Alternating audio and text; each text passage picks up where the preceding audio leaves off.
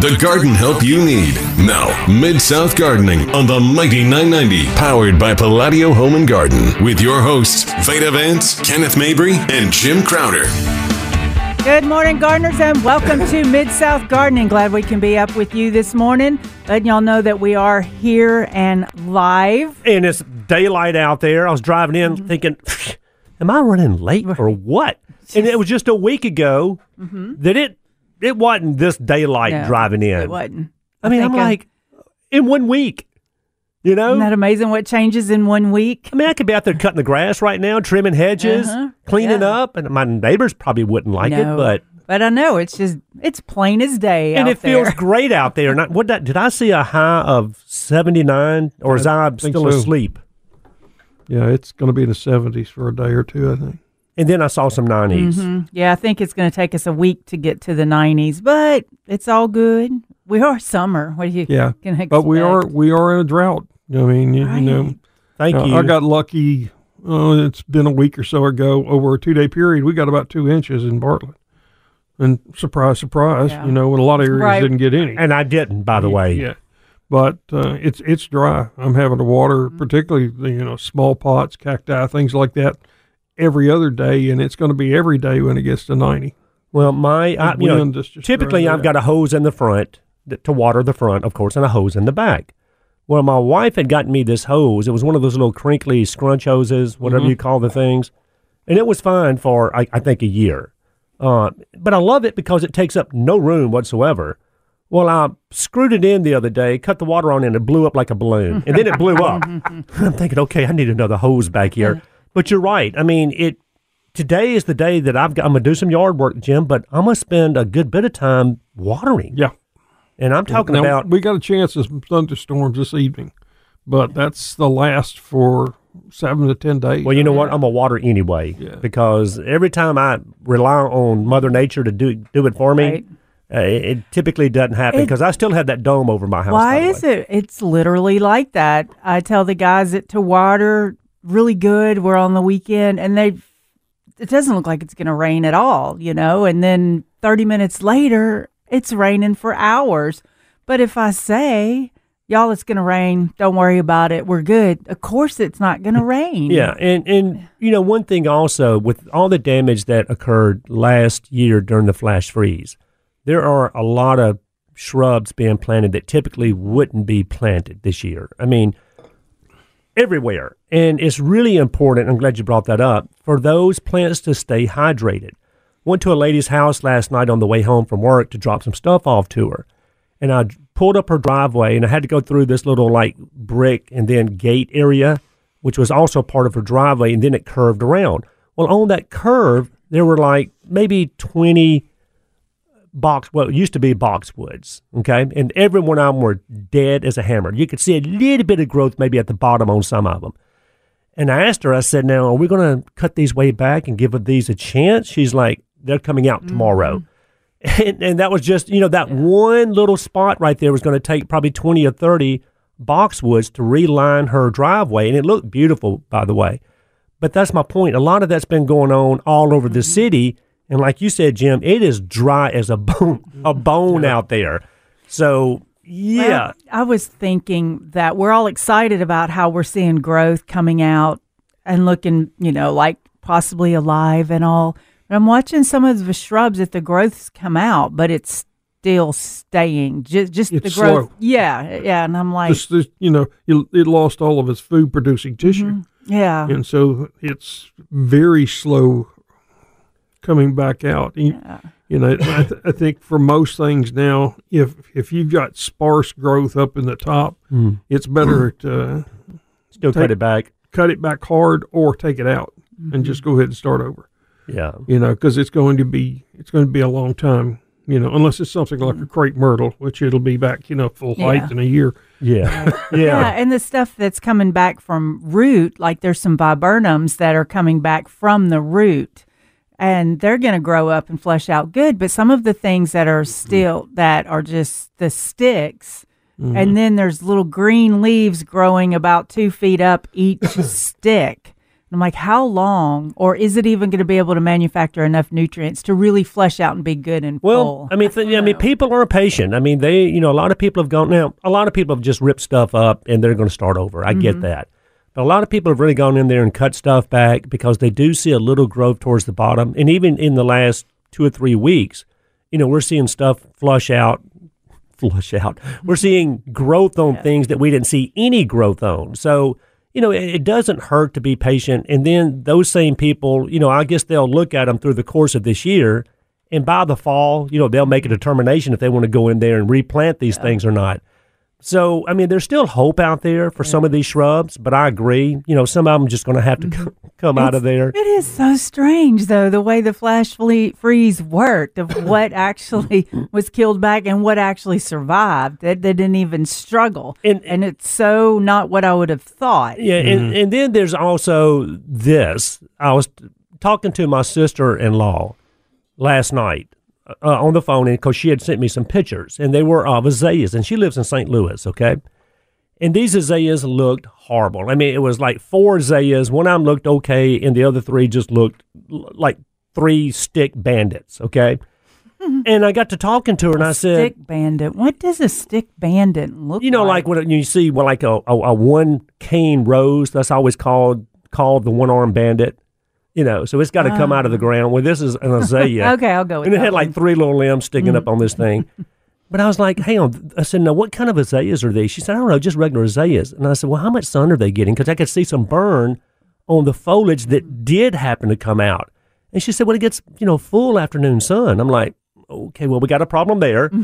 so I said, look, these things look so bad. Go ahead and get these out of the ground. And if you want azaleas that are going to be in this blazing sun, because she loves azaleas, I said, at least get the encore azaleas.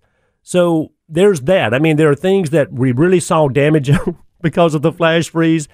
And in this case, it was double hammered. It was flash freeze damage plus the new foliage that was coming out looked horrible because it was in the wrong spot. right. You know, it shouldn't have been there to start with. Do you Did you- think the encores will survive in St. Louis?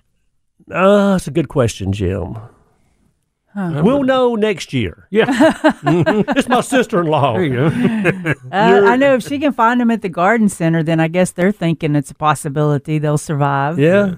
But if you're bringing them to her, then like you said, we'll find out next year. Well, well, I'm not bringing them to her. She's going to have to go out and find them. So, you My know, advice goes only so far. and, and and then a lot of people also, you know, they're they're you know, like we said a couple of weeks ago, they're making lemon, lemon, I mean, lemonade out of lemons, right? Mm-hmm. It's forcing them to go in there and make a change.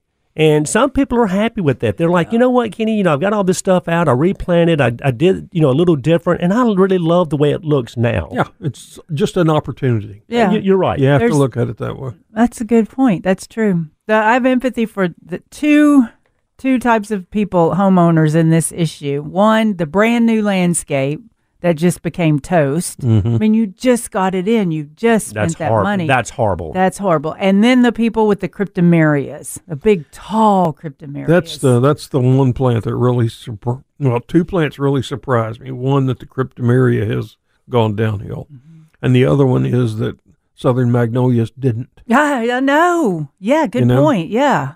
it Yeah. just Didn't touch them. right. It didn't freeze the foliage off of them. Um, and uh, you know, and really, we typically think of Needled. of Reelfoot Lake as about the north end of their Mm-hmm. their uh, range. Mm-hmm. Um, so I was I was really surprised that they didn't suffer more. Yeah, that that's so true. Because here we are I on the thought on the northern end of their range, and they were just perfectly fine. Yeah. What's the what's the crepe myrtle range? Uh, about the same. It- You know, it'll gr- you'll get some varieties that will until a hard winter make it up in St. Louis. Um, yes. Well, maybe the leaves were so big on the magnolias that the flash freeze really didn't couldn't, and there were waxy where. No, I don't know. There's no reason. You I know, can't think of why. The, the, the reason the damage was done, and of course y'all know this. I'm t- Mm-hmm. talking to you know all the people that are sipping a cup of coffee this morning. um, cold weather makes uh, two things happen in plants: lignin formation, which makes it hard, and the other thing is it it for broadleaf evergreens, it signals them to move water and sugar to their root system, so that when you get severely cold temperatures, the leaves don't freeze. In last year, and like we've had several years here in a row, we've had warm, win- warm falls. Mm-hmm. We had no really cold temperature to get those plants to do that and so they were full of water when the fr- that flash freeze hit. It ruptured the cells from the, the the ice particles inside. It just came so quick on right.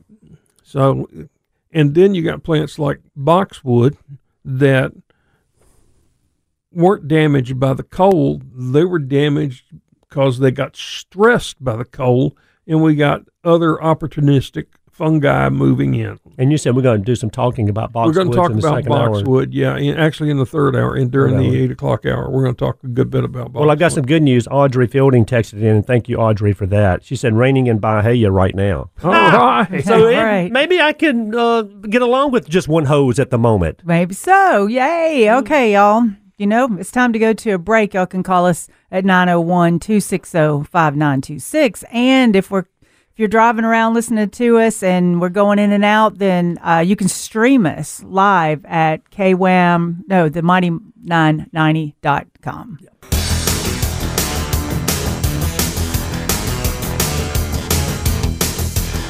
Good morning, gardeners. Welcome back to Mid South Gardening.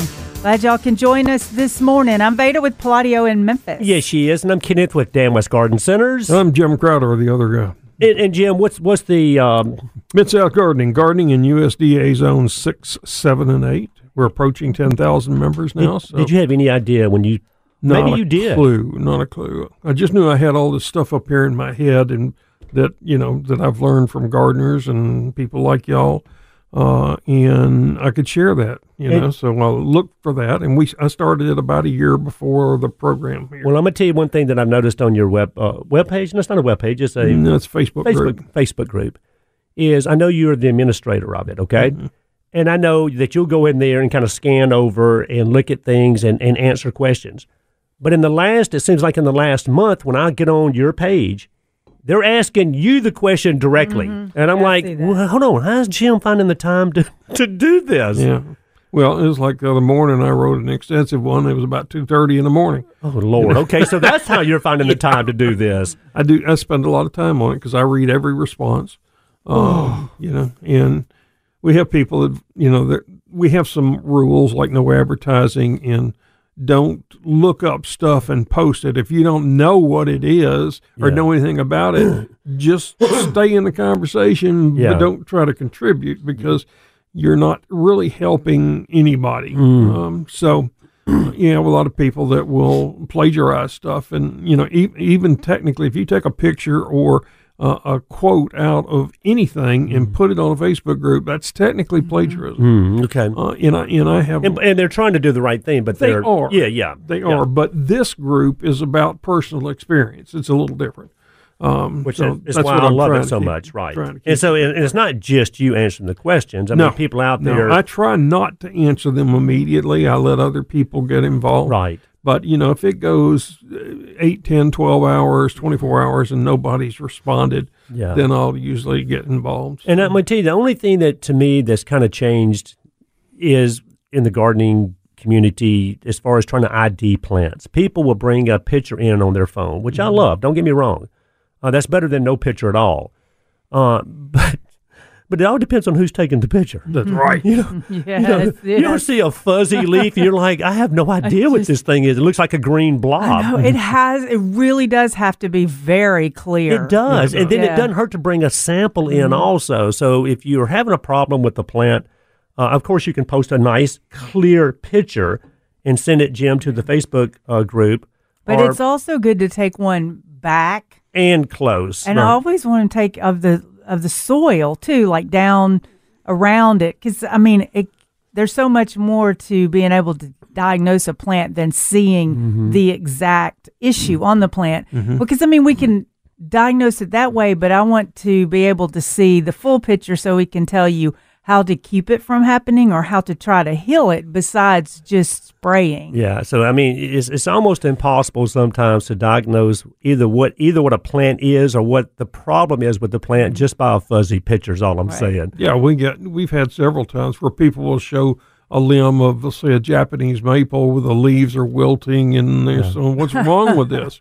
But when they get back and show you a, a full size picture, you can see the trunk and see where it's discolored from sap running down. So we know we got some sun scald and some slime flux Yeah, probably. you couldn't tell by just looking at that leaf. Not by yeah. looking at the limb, but by looking Mm-hmm. at the whole trunk, you know, and we point that out to them, and you know, a lot of them never noticed. Right. Yeah, getting this see, to get to see the whole picture. I'm glad because we wouldn't have a job if everybody knew it. But or how about the thing of people will bring in some yellow leaves, and you're going through all these questions and things, and I said, well, because it can um, mean a lot of different things. Yeah, how many, you know, how many leaves are dropping, or and they're like, oh, I just had one yellow leaf. And you're like, oh, you know, Yeah, and that's kind wrong. of so. If I get a picture of the whole picture, then you just realize instantly you just have a yellow leaf. Well, a yellow leaf happens, but now if you're getting some yellow leaves on the inside first, it's too dry.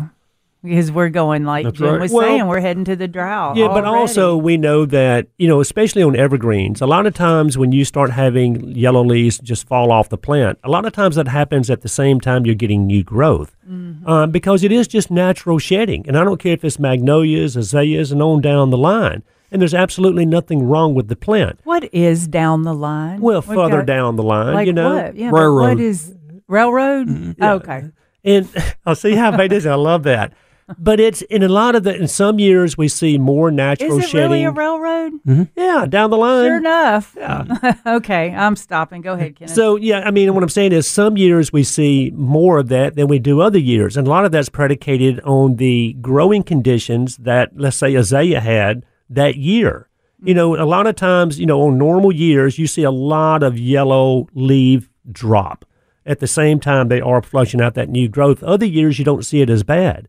Well, when people see on one of those years, let's say you had a dry growing season, That'll do it. it will do it. Uh, so it people just think there's something wrong. Now, like you said a while ago, Veda, too much water, not enough water, lack of nutrients, wrong pH. I mean, there are other factors involved that can cause yellow leaves, right? But you're you're exactly right. Just because you're seeing some yellow leaves doesn't mean there's actually anything wrong with the plant. Could just be one little yellow leaf. We found that out a lot with hou- houseplant diagnosis. Was it?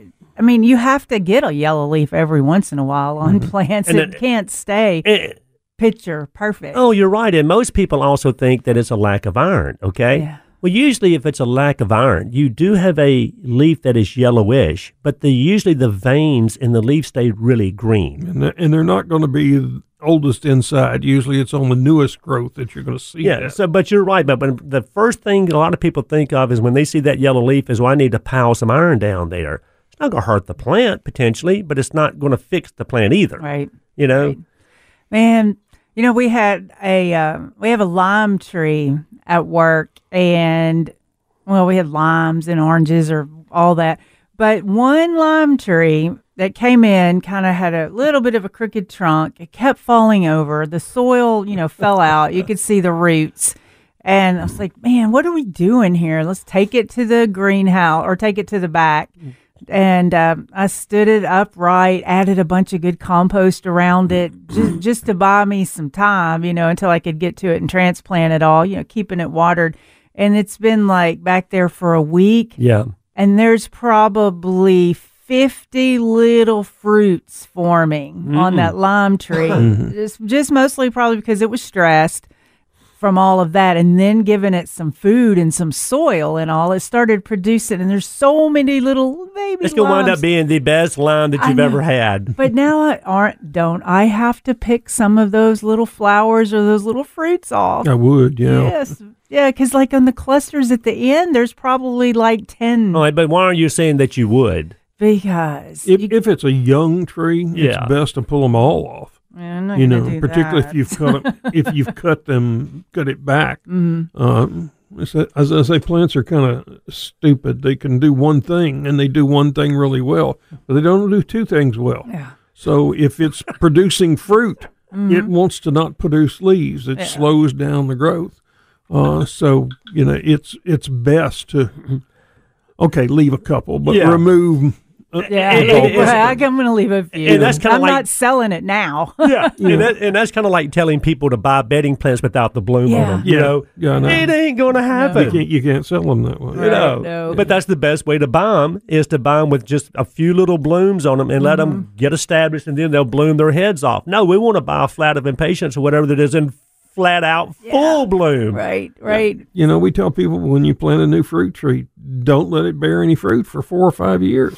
You know, let it focus on growing. Well, I know we got to go to a break, but I was talking to a young lady the other day that had some persimmons, and it was overproducing. This tree was loaded with persimmons, then it started dropping some. Mm-hmm. And I was like, you know, we went through the different scenarios, and everything seemed perfectly fine. I said, well, you know, it's not uncommon for a tree to abort some of that mm-hmm. fruit that it can't take care of. It's right. overbearing. Right. You know? Well, yeah, and and like the reason why I'm pulling a lot of them off is because they need space to grow, and you can either have a whole bunch of little ones or have some good size ones where they're going to Figure taste about good. one fruit for every 10 to 12 inches. That's about what the tree can Yeah, so I get one fruit. I have to pull off 50 buds. Say, I would have to just leave it alone. we I do want to, uh, excuse me, well, before we go to the break here, welcome back Herbi-Systems, a longtime friend of this show. Kenny Crenshaw and the Uh, guys, yeah. Yep, they're uh, they've joined us again, and we'll have Kenny in here and have him talking to us um, in the near future. Well, also when we get back from the break, Jim, uh, I was talking to a Rosarian uh, yesterday, and there's this little thing flying around that I need to tell people about. All righty. All right, we'll be right back.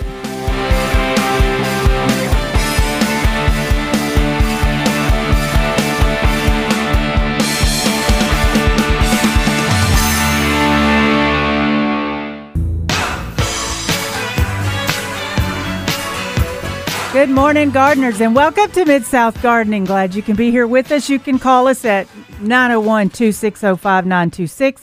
You can watch us on Facebook Live. Just search uh, Mighty 990 on Facebook, and you'll find us there, and you can post questions there also. Yeah, and anytime at your convenience, go back and listen to the podcast. Um, streaming live all the time, podcast what K1Radio.com. So, and also Audrey Fielding, she did text back in. She said, Is hay okay to put around marigolds uh, in a vegetable garden? So, a lot of people, you know, they'll go out there and they'll plant marigolds as a companion plant because technically it's supposed to be somewhat of an insect repellent. Uh, but she said the word hay, Jim. Hey, And I use "hey, hey." uh, I think there are better things to use than hay. Yeah, straw would be a, a preference. Yeah, And, the a lot of people confuse those too. You know, a lot of people will just see a bale and they automatically say, "Hey," when it's really right, straw. and it's, it's probably what she's talking about. Yeah. But because why would you not want to just use hay? Hay gets you see really rolled wet. up in a pasture. Yeah, hay hay gets really wet Yeah, and can could mold, yeah, uh, whereas your straw is going to stay drier. You can still get some mold on it, but it's going to be on uh, between the ground and the bottom of it. yeah. Uh, so I, you know, if you got, it's it's not a bad idea. Yeah, Uh, you are going to get weed seed come in on it. on hay you are. Yeah, and you are you're going to on on straw. Well, you know what we're selling now is rice straw uh that looks like wheat straw, but you're not going to have wheat germinating with rice straw. yeah, and it's a bale. I mean, it looks just like you know um, wheat straw. So, uh, yeah, I would use a straw over, say, quote hay, Yeah. uh, to use in, as a you know whether it's a mulch or you know a lot of times you see people even put it down the between the rows where they walk. Um, so yeah, Audrey, that's that's not a problem. I would just try to stay away from from hay. Uh, I told you we were going to the break that I was talking to a Rosarian yesterday, and she saw this little thing flying around, and she's like, "Hmm." Now she didn't bring me the bug itself, but she swears up and down she has seen the first Japanese beetle of the year. Okay, and I'm thinking, you know, really, because last year I remember when the Japanese beetles were at their height, they were tearing up the blooms on my crepe myrtle out of all things. I don't know why they want the crepe myrtle blooms, and they ate every one of them. I didn't have not one bloom left. Uh, and I, so I said something to Tammy. I said, you know, last year it seems like it was later. And she said last year it was later. For some reason, they were later last year. And I'm thinking with the cool weather that we've had this year, it seems like they would be later this year. But there we go. Mother Nature throwing us a curveball. So all I'm saying is be aware, be on the lookout. If you see this little metallic green, mean looking beetle flying around wanting to eat anything, especially roses. And that's why she noticed it because she's around roses all day and they love roses, okay? If you go out there early morning and you start seeing these you know these leaves and these blooms that are just being eaten up, uh, you'll see these Japanese beetles. Uh, you know, usually one or two or three initially, then you'll see them by the hundreds. Okay, but my point is, if you've got or have had a Japanese beetle problem, uh, you know, you can put the traps out there to trap them. And some people say that's a pro or con. I get it, but if I always get a trap, put it way back in the corner of your property because draw them away from everything. Draw them to the neighbor's house. And then there are some sprays, of course, the, you know, spinosads and the acephates and those type of sprays, Jim, invaded that, you know, that would kill Japanese beetles. But my point is, I'm bringing this up because I want people just to be aware that potentially we're going to start seeing some Japanese beetles out there. So, and they have a big old appetite. I'm telling you, they do. And the problem with a Japanese beetle, you're not going to see one. You're going to see a hundred thousand. That's the problem. Yep. So true. You know, there's um, a member of this garden Facebook page. It's like for garden centers, and um, one of the things that they had mentioned was this little kid, or it was a, it was really cute. You get stories of what happens when people come into garden centers and things like that. And this kid came in. He was like eight years old, and he tells the salesperson, "You have a lot of people here today." And then he goes, "Well." The eight year old, that's because old people like plants. like, well, I guess anybody looks old if you're eight years old. Yeah. That's funny. And then somebody uh, posted on there they were complaining that a, a lady planted bought a mandevilla, planted it outside, and uh, about a week later she wanted to bring it in because bring it back because it had died. Mm-hmm. Well, um, the thing is, is this was in North Dakota, yeah. and she took it outside and it froze. Oh, yeah. But they already had it because they they're having their fluctuations of spring right now, like we had in March. Yeah. Yeah, so I love hearing stories from everywhere and that's another reason Jim's Facebook page is good too because I mean, I love the comments of people that aren't in the South to, to just Yeah. hear what's happening. And we're trying now to get uh, people to post their zone or their rough area because we knew we are having such a wide variety. You know, somebody posted a, a picture uh, a week and a half ago, beautiful um, hydrangeas in full bloom. And I thought, where in the Yeah. world is she? And it was coastal Georgia. Yeah, I saw know? that Yeah. too. Yeah. Well, also, if somebody starts complaining about rhubarb or something, you're like, you're not from around here, mm-hmm. you know?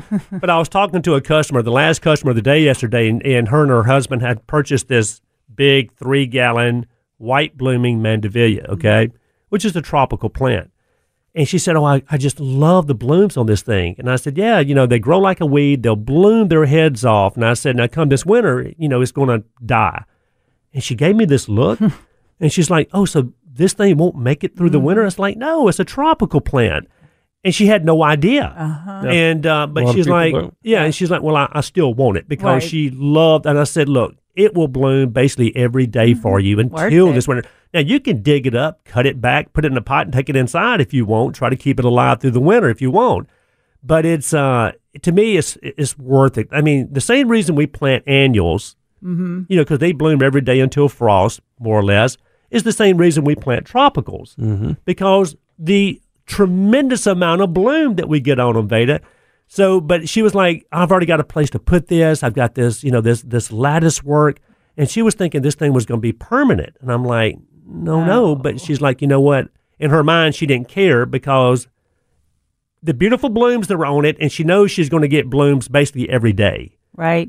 You know, you a lot of times you can plant a summer bloomer and a fall bloomer and a tropical bloomer in the same area, and the vines will blend together. But then you'll see the blooming at different times.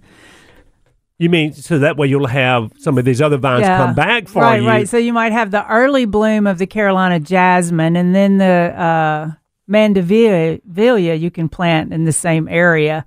I've I've heard of that, but when you really think about it, I don't see how that would be possible. Well, I mean, if you got like enough you would- room for them to grow and they're not Yeah. too thick in there, you could do it. Yeah. I've mixed vines for years. Um, Have you? I used to like to use a Kadsura vine, which are, are sometimes called a magnolia vine.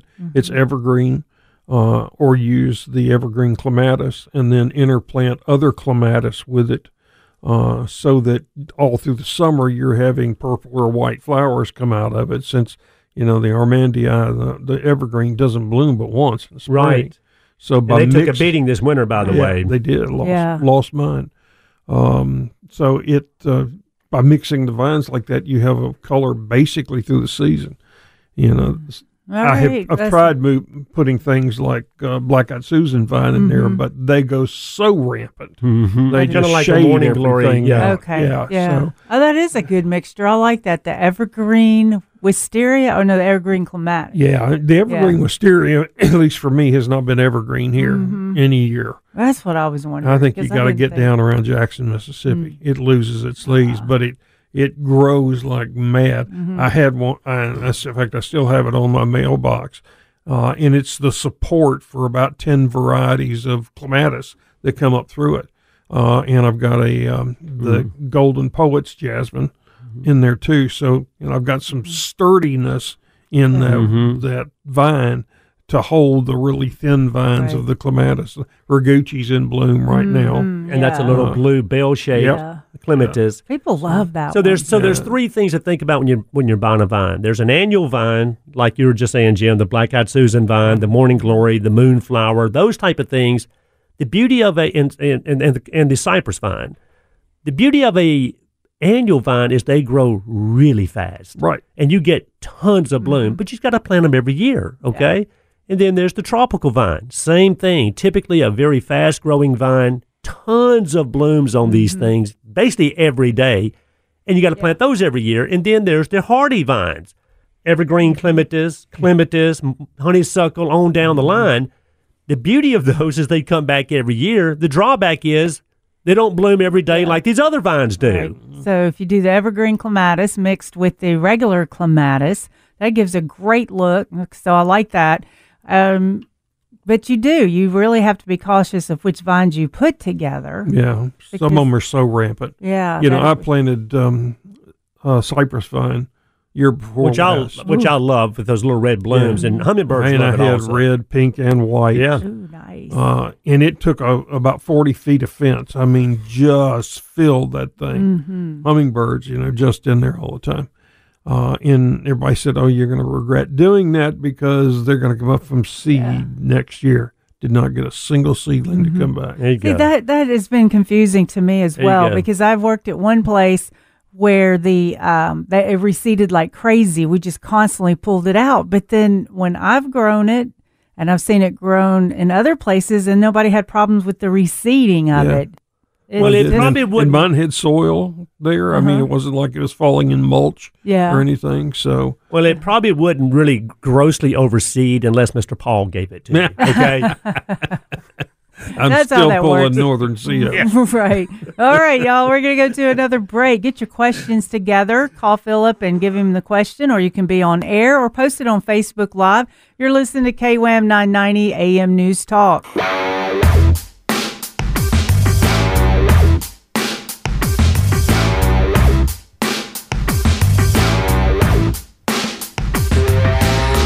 Good morning, gardeners, and welcome back to Mid South Gardening. I'm Veda Vance with Palladio. she is, and I'm Kenneth with Dan West Garden Centers. He is, and I'm Jim Crowder. He is. and who are y'all? Give us a call 901 260 5926. Um, Also, y'all, we have a podcast. So a lot of times we're talking in the store and I Mm-hmm. tell them about our show and tell them the time, and you can just tell s- their eyes I ain't go, getting up that early. No, Yeah, but they do go back and listen then to you the go, But we have a podcast. yeah, and and it's wonderful to be able to have that, so everybody can listen no matter when. kwamradio.com. Yeah. And then if you want to shoot us a text, uh, the Mighty 990 Facebook page. And we got uh, Jan Childers. She said, Good morning, Dirt Buddies, and good morning to you, morning. Jan and Jamie. Yes. I think they're traveling maybe back from Florida now. Yeah, I saw some pictures. They were down there. I think Jan's sister lives down there, and some pictures of some beautiful you know, to them it's just regular plants. Yeah. To us, they're tropicals. Okay? Right, right. Oh, I'm still amazed how the variegated schefflera is a shrub there, and um, all of our, you know, I'm Mm-hmm. The looking. crotons are a shrub. Yes, the pothos ivy. You know, we're used to the little pothos ivy with the leaf three inches, four inches. You know, and the ones growing in Florida, the leaves are like a foot because they're in their native area. Um, you see, like the ixora that has Ixora, beautiful orange blooms on it that we get every year is a tropical, but it's a beautiful blooming know, shrub oh- everywhere. It's commercial property planter. I wonder, I wonder, I wonder if people from Florida come up to Memphis and go, Well, they they wish they could grow things like roses that really Mm-hmm. There you need go. dormant Yes. period. Yeah. You know, where we wish we could grow tropical hibiscus. You know, it's that greener on the other side of the fence. Thing. "Yeah, My We that. sister missed the daffodils. They couldn't get the daffodils to come up in Florida. We had someone post a picture of their 22 year old Norfolk Yeah. Island pine. I saw that. It had lost some. The lower had like two uh, rungs of the the, The long limbs. limbs. Yeah, and she had repotted it and bare rooted it, mm-hmm. and you could see where it was started in like a five inch pot because it was still curled like that. twenty-two years old, Right. And you have to remember that that is a tree, okay? If if it had been in the ground for 22 years where it lives, it would be 35 feet tall. right? You know, they get to 200 feet tall. They're Yeah. big trees. Um, and and the question is, she's asking, is it going to make it? You know, and I hate to tell her the truth.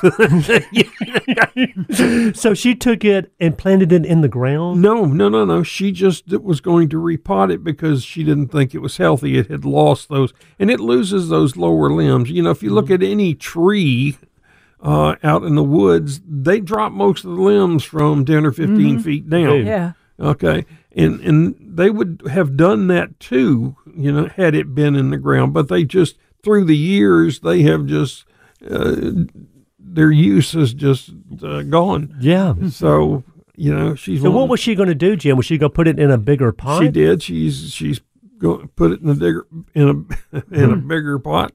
Uh, and you know, in the, her and her question is, is it going to make it? And and I think you know, bare rooting it like that, the chances of it are not very good. Uh, you've lost pretty much all the hair roots. Yeah. And it's doing had a lot of top foliage. Yeah. A lot to be able to recover. And without the hair roots, it can't Mm-hmm. take in water. And when it can't take in water, it's going to wilt. And she's going to give it more water. Yeah, yeah, Yeah. yeah. We've we've been all been down that road. So Plus, what's it's going to fall over in the pot. Hopefully, she's staking it or not pushing the soil around it so tight it doesn't fall over. but let's just say that she's done it, and of course she has done it. Correct. She has done it. Uh, the only Put thing some super thrive on it. You're too. right. You're reading my mind. I think the best thing that she can do is, you know, keep this thing moist, not wet, of course, and start really pumping it with some stimulants. And when I say a stimulant, a root stimulant. And whether that's, you know, liquid seaweed, whether it's the root stimulator, or whether it's something like Super Thrive, uh, or, or a combination of those things, or alternating those things, I think that's all she can do at this point to try her best to get this thing to make it. I I know that I would cut it way back, See, that would, see, but I'm not sure if that would make the Norfolk Norfolk Island pine recover. It will Cutting it way back. it will resprout off the trunk. I have done that, but it's um, I think you know, at 22 years in in this what it looked. I'd buy another. one. Mm, uh, yeah, because they're not really that mm-hmm. expensive. They're not, but Yeah, they are saplings. That's what they are. You know, That's mm-hmm. true. it should have grown through her ceiling several mm-hmm. times. And they grow naturally on Norfolk Island. Yeah. That's right. You know? And um, they're like what a hundred feet tall. Oh, Some yeah. of them up to 200. Yeah, yeah, wow. They're huge trees. I know w- you people do ask when they're getting a house indoor plant. Well, how tall will this get? And I'm like, oh, well, that gets 75 feet tall. And then I'm thinking, no, no, no, no, that's not what they're asking. And they're like, what? I can't have that indoors. Going, oh no, it does in its natural environment, but in your home, you re- it's regulated because it's not in its natural Well- environment. But these are literally vines, trees, and shrubs in warmer climates. Yeah. That we're we're growing a shrub indoors. We're growing Right. a huge tree. That gets a tree that gets really huge indoors. Well, if you're disciplined, I mean, I know a customer that her and her husband had a ficus tree. Uh, and this is, I think they've had it for probably 45 years. And that is a long time to have any Yeah. one house plant. But this ficus tree started out as a typical little ficus you buy in a three gallon size container. Well, the last time I saw a picture of it, and this was last year, uh, it was in a custom made planter. And this custom made planter looked like a, a small swimming pool. Mm-hmm. And they move it around on a forklift. You know, they'll bring it outside this barn and put it outside, you know, during the spring, summer, and fall. Then they take it back inside, of course, during the winter. Y'all, this thing is, it's, it's 25, 30 foot tall and 20 foot wide. And it's stunted. It- it- There you go, Jim. Yeah. It is stunted. It should be twice that or more. But but it, it's amazing how they have kept you know building these these custom made wooden planters to put this thing in. And she was telling me the last time I saw her, she said, you know, this thing's really becoming to be a burden now because it's gotten so mm-hmm. big. She said, but I just can't let it go. that go. would be so hard. Maybe know- maybe she should try and donate it like Botanic Gardens. That's exactly the what I told her. That's what I told her. Now, Yeah. even there, they would have trouble with something that large. It I would. think, you know, a zoo does like to, ha- you know, will take the house plants if as long as they're not toxic to anything, uh, and put them into bird houses and things because they tear them up so bad. Mm-hmm. Um, but That would be sad, but at least it would be used again. Because I can imagine how hard it's going to be to get rid of a beautiful ficus Yeah. tree that that's that large. Ficus trees make me think they're like an oak tree to their native environment because there's so many varieties of ficus, oh gosh, so many. Well, and this was the old Benjamina, which I don't know how they kept alive even for a week after they bought it, you know, because you know how they can be, how picky. and then moving it around. Yeah, it's and this thing is healthy as it can be. And then, you know, we've talked about different ficus trees. You know, the fiddle leaf fig is a big thing nowadays. And then the Audrey fig. Uh, yeah, that one I like that one. I like the Audrey, I think, better than any of them because they're actually a little more forgiving than all the They're other ones. Much more. That is so true. But all in all, they, they none of them were as difficult as people lead them led, led on to be. They're not that hard to do indoors, just unless you've got them back in a dark corner. But then I see them still making it, but very sparse in leaves. But, you know, the, the old saying used to be on a ficus Benjamina. If, you know, if you looked at it wrong, that son of a gun would get back at you by dropping all of its leaves. Right. Well, you know, May is so relaxing. Said no garden center employee ever. we'll be right back.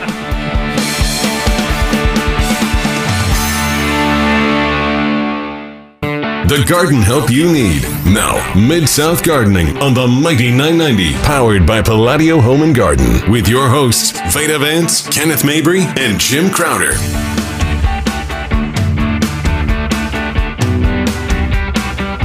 Good morning, gardeners. Welcome to the second hour of Mid South Gardening. It's the second hour of three hours.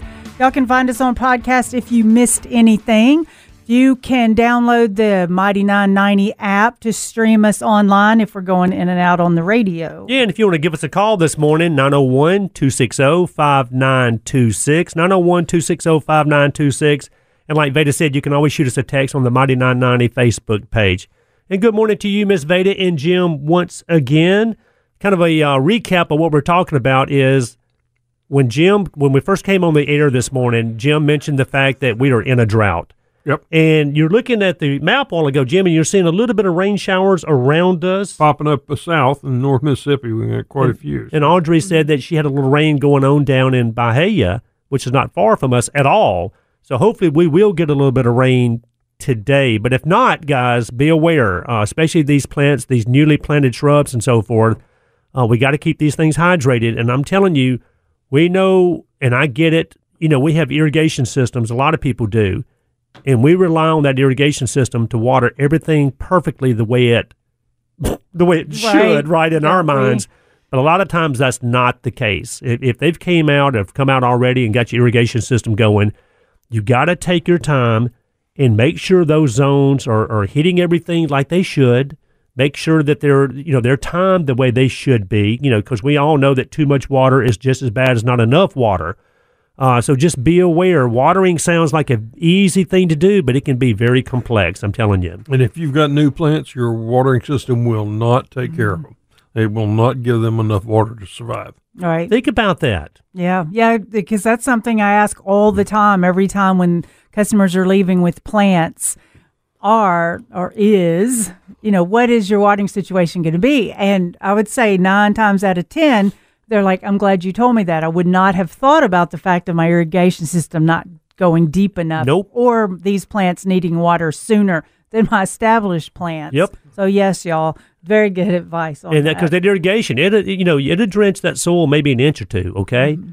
but that's not enough on a newly planted shrub, Yeah. especially when it starts to get to be hundred degrees in the shade this summer. You got to go out there and supplement that irrigation with the water hose and soak these things at least once or twice a week, Right. depending on the weather we have. Yeah, well, I just refreshed the um, weather app, and yesterday I saw where it was getting close to 90 coming up, but now it's only close to 85. Which one do I believe? Yeah, I'll, I'll It's going to be either or. but think about it. This weather's been beautiful. I mean, here it is almost the end of May. We're almost into June, Mm-hmm. and we've had some cooler weathers. And even at night, you can go outside and you're not just burning up yet. Humidity levels have been low, and that's really the key. Right. Yeah. I'm pre- I'm good with this because I'm like, well, it's going to be 65 in the morning and it might get up to 85 for a little bit at two o'clock. I'm loving this. I really do like this weather. But of course, we know in Memphis it's going to change some.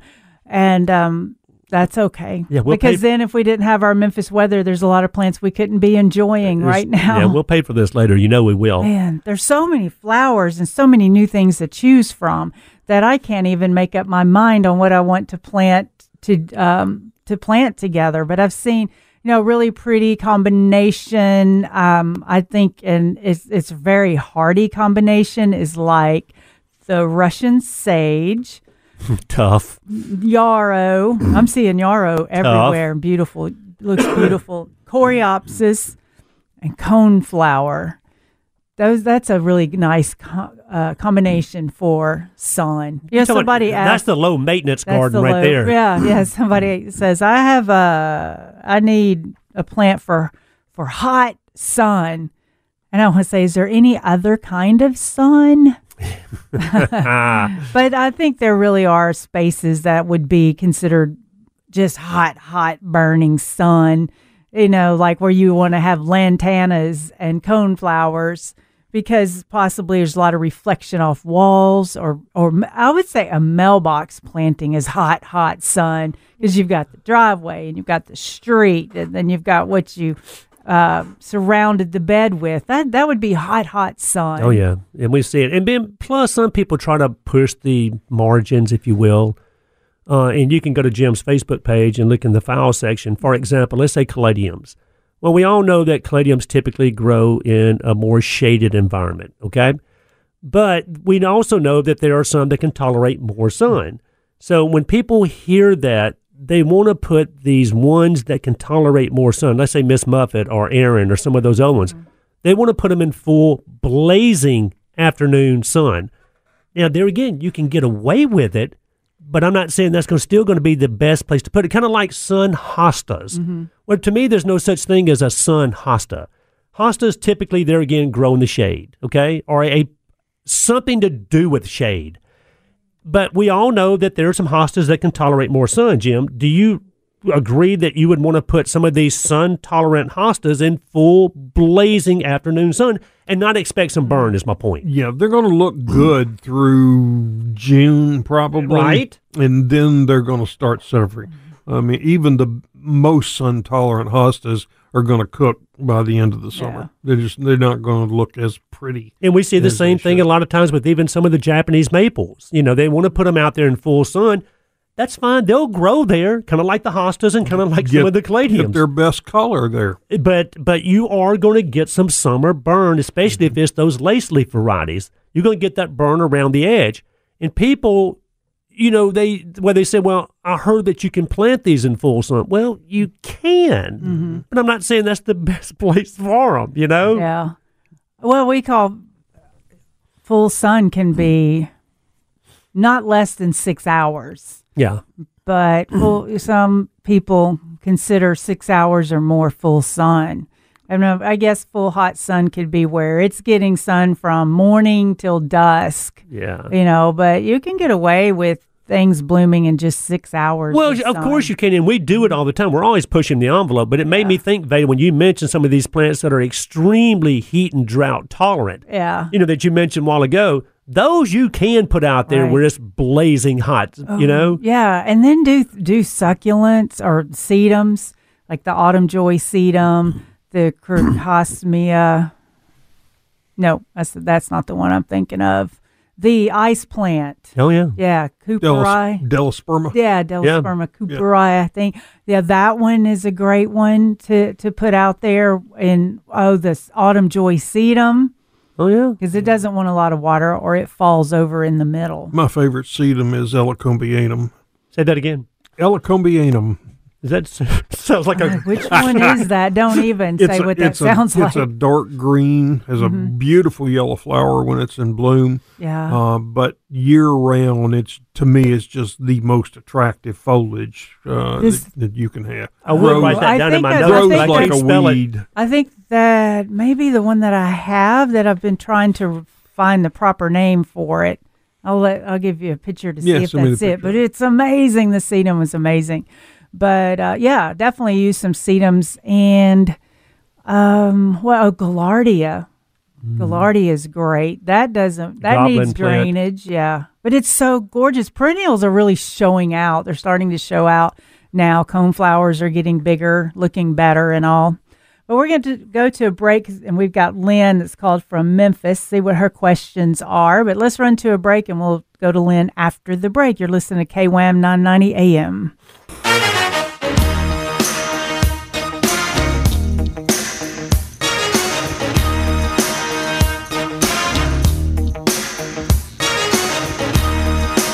Good morning, gardeners, and welcome back to Mid South Gardening.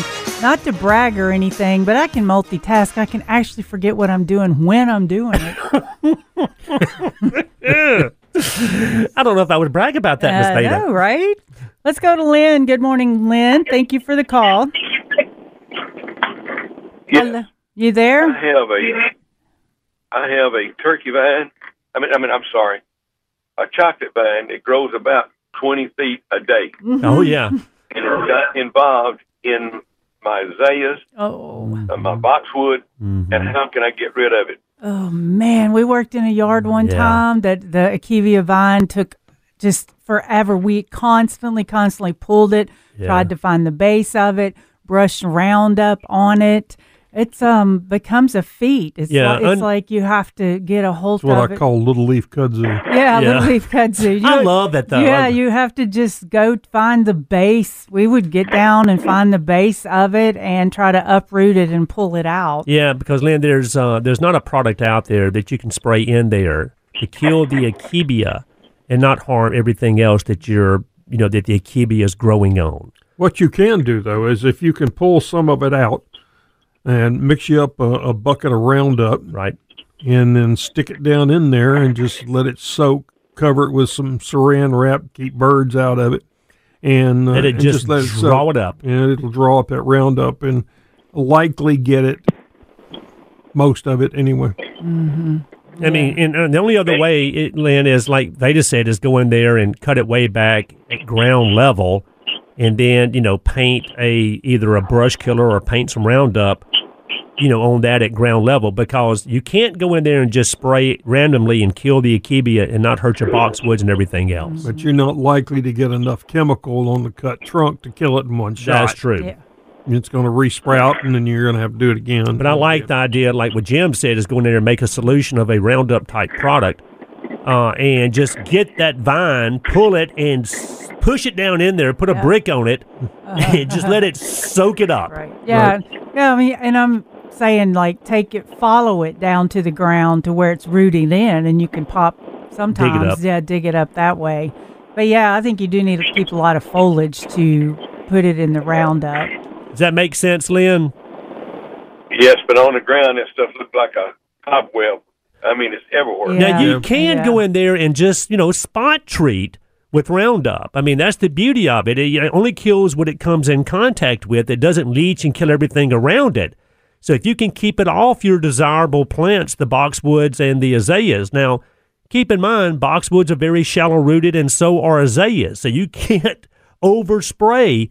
But if you can just get in there and lightly spray the foliage of that akebia uh, without saturating the ground with this product, uh, you can at least get a head start on this thing. And, and you know, th- through the process, eventually you'll get it. If there's nothing else in there, just get you a paint roller and just Yeah. take it and roll right over it with Roundup. Thank you. All right. Thank you for Lynn. calling. And, and- but He's see, like, oh, there has to be a better way. There's not. Right. And there's not. I mean, but I, I mean, Akebia, a chocolate vine. Uh, I love the way, in, and as Jim says, little leaf kudzu. Mm-hmm. To me, it's a really pretty vine, even when it's not blooming. And to me, the blooms are almost inconspicuous anyway.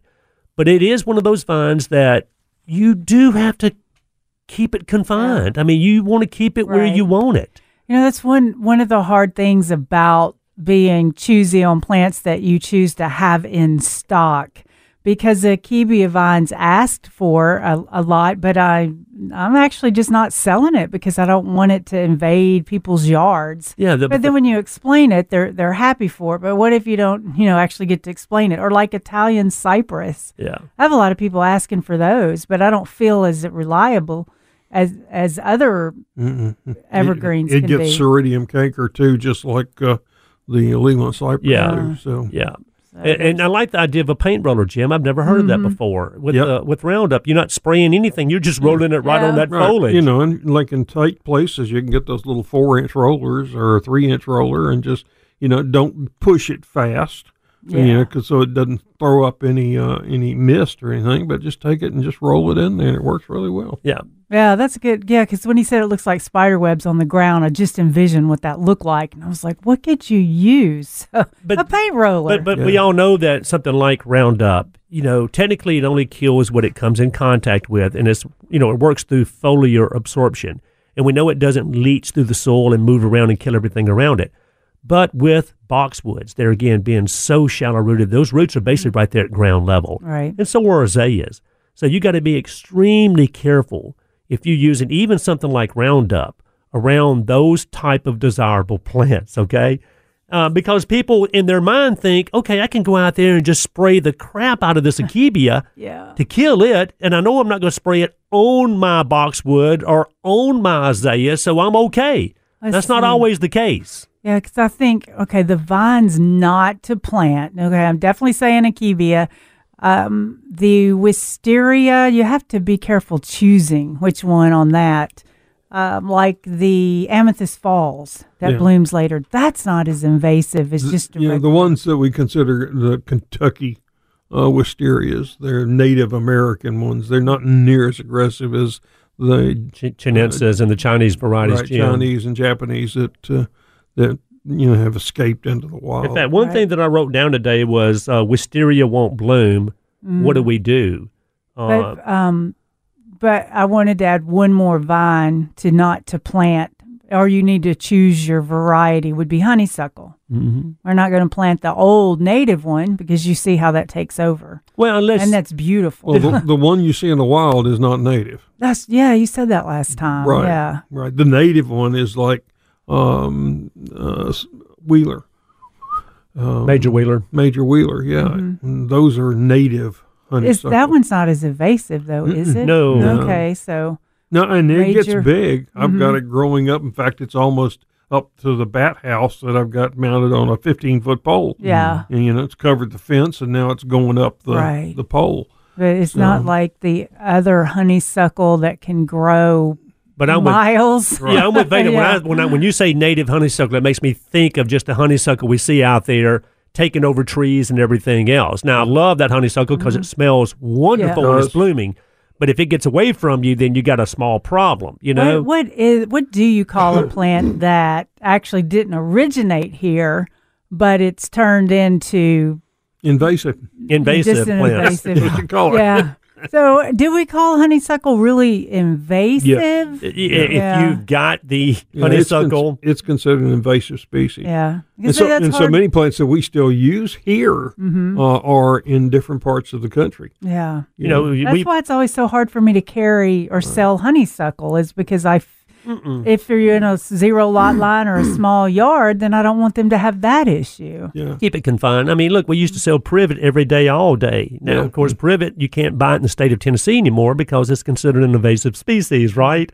But uh, speaking of wisteria, you mentioned Amethyst Falls, and Jim, that's the American variety, which I wouldn't plant wisteria unless it was Amethyst Falls. You know, And there's a there's a, a white version. Was it uh, Miss D or something like that? but if you do, Uh, Niagara Falls. uh, you're right. Yeah. yeah, there But are it- some other colors, but they are uh, much less aggressive. But if you do have wisteria and they're not blooming, we know you can go out there and do some root pruning, right? Go out, uh, you know, around the trunk, maybe two or three feet, if that much, and just get your shovel and just, just you're you're making the root system smaller.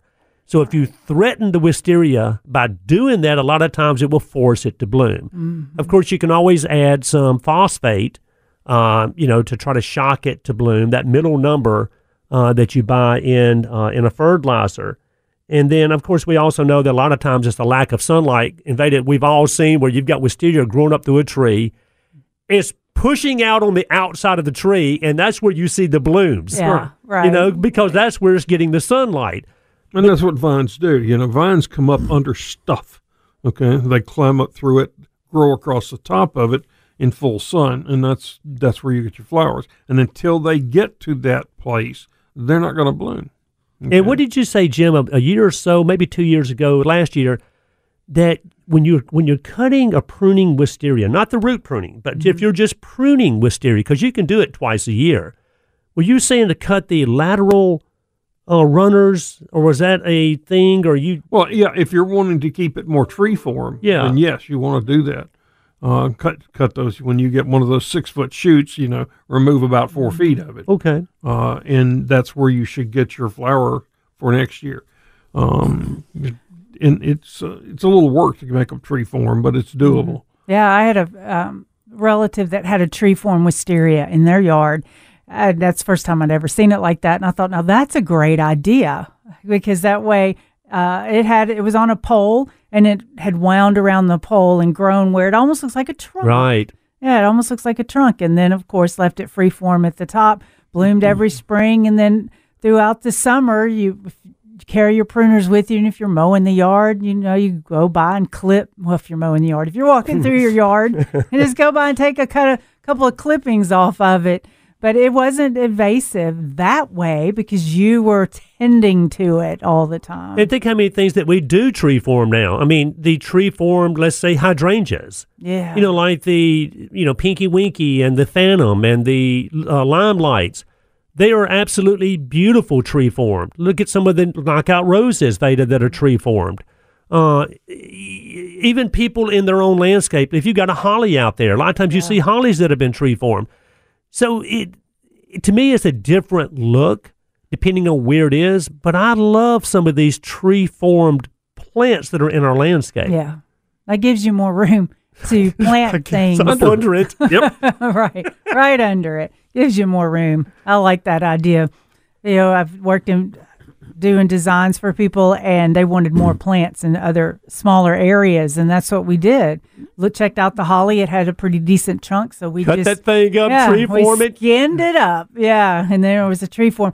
And like, if you're wanting a tree that gets only eight feet tall, then that would be a shrub that you tree form Say that again. you wanted oh, a gotcha. tree, you know, because uh, maybe a weeping Japanese maple. I mean, they're eight to ten feet, so that, but that doesn't fit every place, or maybe not the tree that you're looking for. So shrubs like the photinias were gorgeous tree form, And we're The- seeing them this year eat up with leaf spot already. because they were On the so stressed from the mm, winter with that Entomosporium possibly. leaf spot. Yeah. Yep. I saw a picture. Like the winter damage wasn't bad enough. Now Right. you've got Entomosporium leaf spot just making every leaf drop off. All right, we're going to head to a break. Give us a call, 901 260 5926.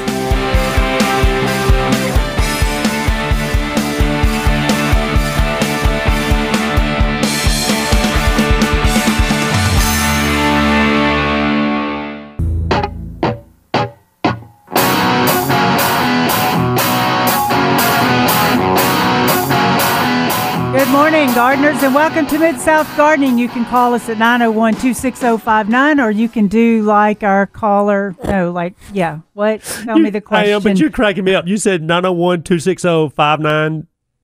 oh, and then I the said you. 26. I left it out.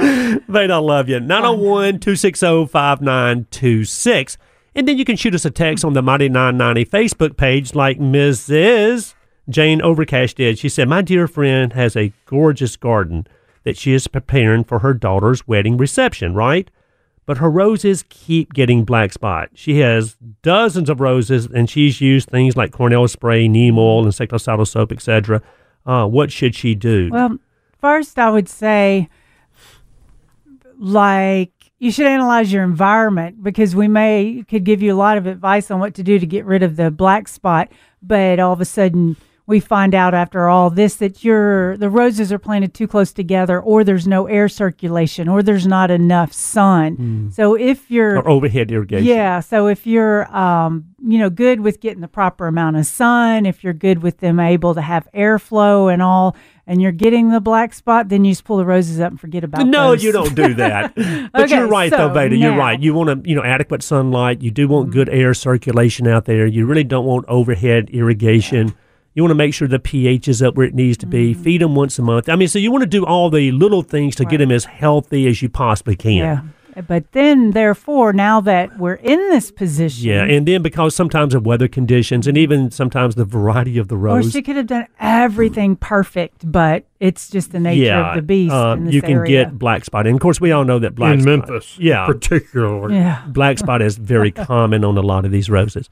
What I would say, and y'all back me up on this, is first of all, I'd go out there and try to handpick every leaf that has black spot. Get them. all 800 of your Jim, I don't care. Try to get them off the rose. Get a blower, blow them off Yeah. the rose, blow them out of the Ooh, bed. no, no, no, you no, blow I know you the- don't want to blow the spores spot, around. Yeah, Yeah. d- don't blow. Don't use a bl- blower. But it's Then so you're much easier trying that to way. Find, no, aren't you just trying to find a reason to use that new blower? But you can use the blower just for that occasion. Is my point. you will stir up any mites that are there too. Be careful. But try to clean the roses first. Pick off as many infected leaves as you can, and then rake up and get off uh, the roses, the rose leaves that have black spot that, that have hit the ground. That's number one. And then, Jim, we all we know that you have to go in there and start doing some spraying. And she mentioned some sprays that they had used, but I would use a like a systemic uh, fungicide, Fungicide like propiconazole. Yeah. that's what the National Rose Society recommends for black spot control. and that is under the name of Fertilome Systemic Fungicide. Yeah. Uh, and start spraying these things, the ground and the roses, with that product. Uh, initially, I'd spray two or three times, about five days apart, you know, and then I would go in there and spray, uh, you know, about every two to three weeks or as needed. But I'm I'm like you, I would use a true systemic fungicide. And spraying the ground is critical because Yep. those spores are everywhere. Yep. They're not just on your rose, okay? They're on hollies nearby, okay? They're, the spores are everywhere. So you want to make sure that you spray thoroughly uh, in the area to try to keep them under control. So, Jane, I, I think, you know, and of course, you know, we can control black spot. It's not the easiest thing in the world to do, but number one, you definitely want to use a product Yeah. uh, that is going to do the job. And the liquid systemic fungicide is going to be uh, one of the better ones to use. Back in the day, Jim, a lot of the rosarians would spray uh, like Mancozeb, Yeah. which was a real thick uh, fungicide, and they would use that as a curative and then come back and use the propiconazole as a preventative, right? Well, I don't even know if you can even get Mancozeb anymore, honestly. So by default, the liquid systemic fungicide, Jane, is the way to go. Yeah, and black spot has to be on roses for about eight hours, eight to ten hours with wet foliage. So Right. try not to water after three o'clock in the evening. Not even spray the roses after three o'clock in the evening. Crazy. Okay, try to do it in the morning and try to keep them just as dry as possible. Good information there, guys. So, You know, when we were doing selling the soil soup, we had a lot of people that grew roses, and they they promised, they swear that um, the spraying- mycorrhiza yeah, or the fungal activity that was in the soil soup would inhibit a lot of right fungal of the black problems. Yeah. spot they, or slow it down. they would eat the spores. Yeah. You know, the microbes would actually Mm-hmm. eat them. So Yeah. So also, in addition, And you would have to do it a separate time, though, because you wouldn't want to kill the life of the organic spray that you're putting on the plant. Say that yeah, again. Yeah, I'm thinking don't spray your um, soil soup. We're call, what do we If call you can even get it Farm. anymore. Yeah, so so you know some of the Fox Farm products are very similar to the Well, the Garrett juice and the Big Bloom are- would be close to the Closest to- old fashioned soil So, soup. You're so right. do some spraying of that because you know you're going to want to fertilize to help the rose recover. So spray the soil, spray some of the foliage, do a little bit, of, go a little bit extra. Well, we That know would that I mean certain plants are certain to uh, are susceptible to certain diseases. There's no doubt about it.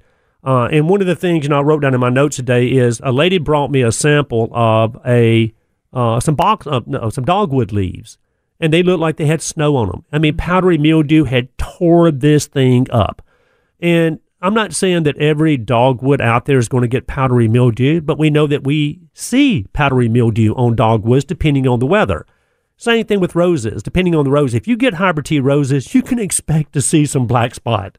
So you're exactly right, Veda, talking about keeping them as healthy as you possibly can while it goes. So you know, there's things we can do, thank Yeah, goodness. yeah. So there are great foliar fertilizers, as long as they're the natural. You're not going to be able to spray like Miracle-Gro and uh, expect that to to help Inhibit inhibit. any- yeah, uh. yeah, yeah. So that's not going to work very well.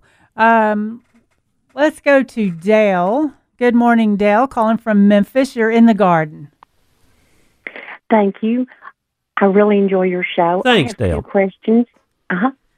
Um, my first question is: I have a lot of little crepe myrtle sprouts popping up, and I try to dig, and it's just almost impossible to get them out. What do you recommend? Man, it is impossible. Sucker punch. I sprayed Oh, some yes. yesterday. Say, So are who you you been who you been sucker punching? Yeah. Right.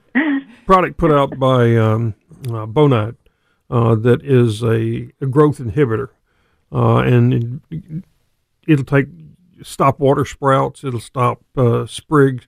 But all you do is cut it off and then spray it, and usually you'll get six months control or so out of it. Great. And, and are we Now- saying now? Are we? It ain't cheap. no, it's not. Yeah, But it comes in a ready see- to use. Yeah, and you can get. I've got. A, I bought the ready to use, and then I got a bottle of concentrate. I did have to get that online. I couldn't find it anywhere. And Dale, and what are we saying? We're saying crepe myrtles that are coming up from the base of a crepe myrtle, just you know these sprouts that you get around the trunk of an established crepe myrtle. Yes, but it, but it's gone now. The crepe mm-hmm. myrtle, we actually cut it down, but it still Yeah. is sprouting. It does Okay. forever. Now yeah. you want to get rid of it then. Yeah. Mm-hmm. Then Yeah. okay, let those sprouts get on up 12, 15 inches tall, and then mm-hmm. spray them with a combination of Roundup, uh, glyphosate, and and triclopyr, which is a brush killer. which is a brush killer. Okay, and you may have to do it again. Okay, because the more foliage you had, I mean, if you you could spray the whole plant when it was there, it would kill it immediately. Okay, but mm-hmm. because you've got a massive root system still and very little mm-hmm. foliage, you're you'll be able to k- eventually kill it, but you may resprout on you once, maybe even twice. and Jim, do you like to mix the brush killer and the Roundup, or do I you do. alternate the two? I mix them, mix them together. it doesn't start steaming and it doesn't start foaming up, and you don't see a lot of smoke coming out of that mix. nah, it's fine. So Dale, uh, yeah, just going out there selectively spot treating uh, those mm-hmm. sprouts, and like Jim said, what he uses is a combination of Roundup and a brush killer. if you're trying to kill it, now Yeah. you know if you're not don't want to kill your crepe myrtle, then sucker punch is a, is a good alternative. That just keeps it from resprouting, Right. event- but eventually it mm-hmm. will. Mm-hmm. But we all know that when you cut a crepe myrtle down, that doesn't mean that's the end of that crepe myrtle.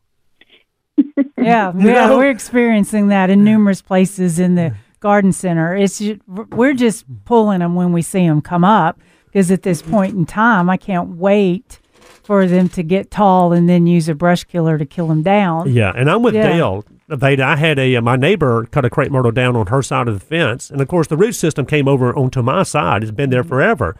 And Dale, I started getting sprouts everywhere in my backyard, close to where they cut that crepe myrtle down. And I'm with Jim. Uh, you know, I didn't. I don't think I mixed the two together, but I would alternate between Roundup one week and then a brush killer two weeks later. Uh, and it took me two or three applications, but I finally, finally got those things killed. Great, great. Thanks. Uh, all right, thanks, Dell, for the question, and good luck with that. Hope you get a, your crepe myrtles to stop what they're doing. Yeah, and you know it, it's amazing that, and it can take years if you don't do anything about it. They will keep coming. Well, I guess they'll keep coming up forever, but I know they'll keep coming up for years. And I mean, the trunk is gone. The trunk had been ground out. Okay, so the only thing left down there were some roots, and that, and they kept resprouting for years before I went out mm-hmm. there and actually did something about it. All right, we're going to head to a break. Give us a call 901 260 5926.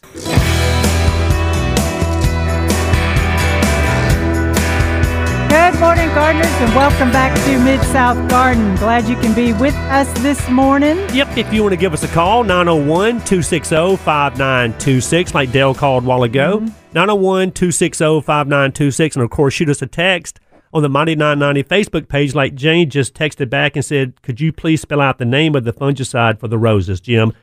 Propiconazole. It's P R O P Hang on, let me write this down. I'm, I'm going to double, I'm going to spell check this. P R O P I C O N C O N. A Z O L E. Good Lord Almighty. Propiconazole. And that is under the name of Fertilome Systemic, Liquid Systemic Fungicide. But Right. That's what for, propiconazole. for homeowners. That's what you're going to be able to So find. P R O P I C O N A Z O L E. Yes. Propiconazole. So, you know, John Deere has uh, come out with a tractor or um, software program called uh, See and Spray. No, no. See and Spray a tractor. Okay. But it, it's what it is is this, a conglomeration of di- cam- cameras at different angles. Uh-huh. And as the tractor is going, you know, through the fields, these cameras are taking pictures and analyzing the data. And when they see a weed, they they it shoots it, just the weed. So so you know, this is going to save on on weed killer. And Instead of having these huge booms and just spraying everything Right, down, it's spot treating the weeds. Yeah, yeah, by way of cameras.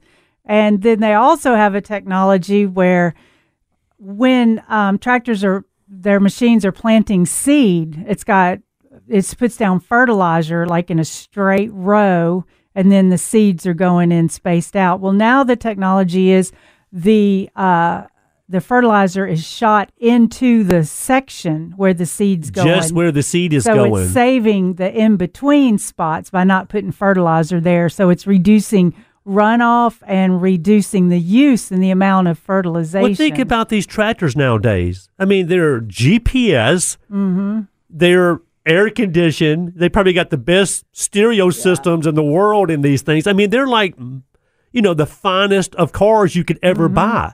And you're Mm-hmm. Sitting in a dang tractor. yeah. But thank God, you know, hey, hands off to the farmers. You know, they're not sitting out there without a without the air conditioned gym, without the stereo system, without the GPS. I mean, these things are so modern now. It's amazing. It's like mm-hmm. flying a jet. You Right. know, I, I saw a car commercial just yesterday. Well, I don't remember the brand, but it has hands-free driving. Right. What the fun? There's no fun in that. I know. That's what I'm saying. I drive because I enjoy Uh-huh. driving. yeah. Well, but don't you also, when you're driving, let's say through Arkansas or some of these rural areas, and you see these beautiful straight rows of milo or corn or beans or whatever, you're thinking, there's no way in the world somebody just drove a tractor that straight.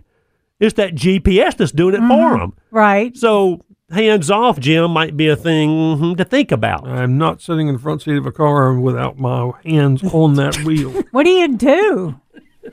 I guess you read. Well, Look this at one your guy was phone? slapping his hands, and he and yeah, his wife oh, were yeah. making The music. We will rock you or Yeah. something. Yeah. I've seen that one. I'm like, oh, this is that's fun. Hey, it's coming, guys. I'm like, telling you. You look like you're five years old on a bike holding your hands up. Look, mom, no hands. Well, you know where that got you eventually. All right, what about the flying car? Are we going to jump in one of those? And Nope. that's coming. That's the next thing coming up.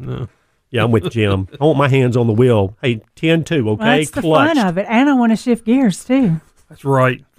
right. Okay, let's go to Bob calling from Midtown. Good morning, Bob. You're in the Mid South Garden. Good morning. Uh, I have a question about a raspberry plant. Yeah. My neighbor gave me, a, it was a small plant uh, this past fall. It was maybe, it was in one of those little uh, starter pots you get that disintegrate when you plant it. Mhm. It's five and a half feet tall right now, the main shoot. and there's little bitty shoots all around the base of it. Do I need to? I've got some uh, wood stakes around it to kind of support it from the wind and all. Uh, is there anything else I need to be on the watch for or what to do? No, the only thing you want to watch is raspberries are notorious about getting leaf diseases. Leaf. Yeah. So, and you know, what we always for years used were fixed metal fungicides like mancozeb and that. Maybe copper, Uh, yeah. So copper now would probably be your best bet. liquid copper. Yeah. Just keep an eye on it. Yeah. Okay, well, it's the main shoot that's that tall. It's over five feet tall. All the leaves, I mean, it is green. It is the prettiest green color that I've seen on a plant. Well, that's great. And Jim, And with those, go ahead, Bob. I'm haven't sorry. seen. I haven't seen any bugs. The leaves look real. It looks healthy looking. Good. Yeah. Will those sprouts, Jim, at the bottom, uh, will they catch up to that five foot leader? You know, eventually. No, th- probably not this year. Probably next year before he's going to get half a dozen or so to where he can actually have some fruit. Yeah, that was my Yeah, question. well, my neighbor told me uh, he and his wife they uh, on the second year they started getting raspberries. Yeah.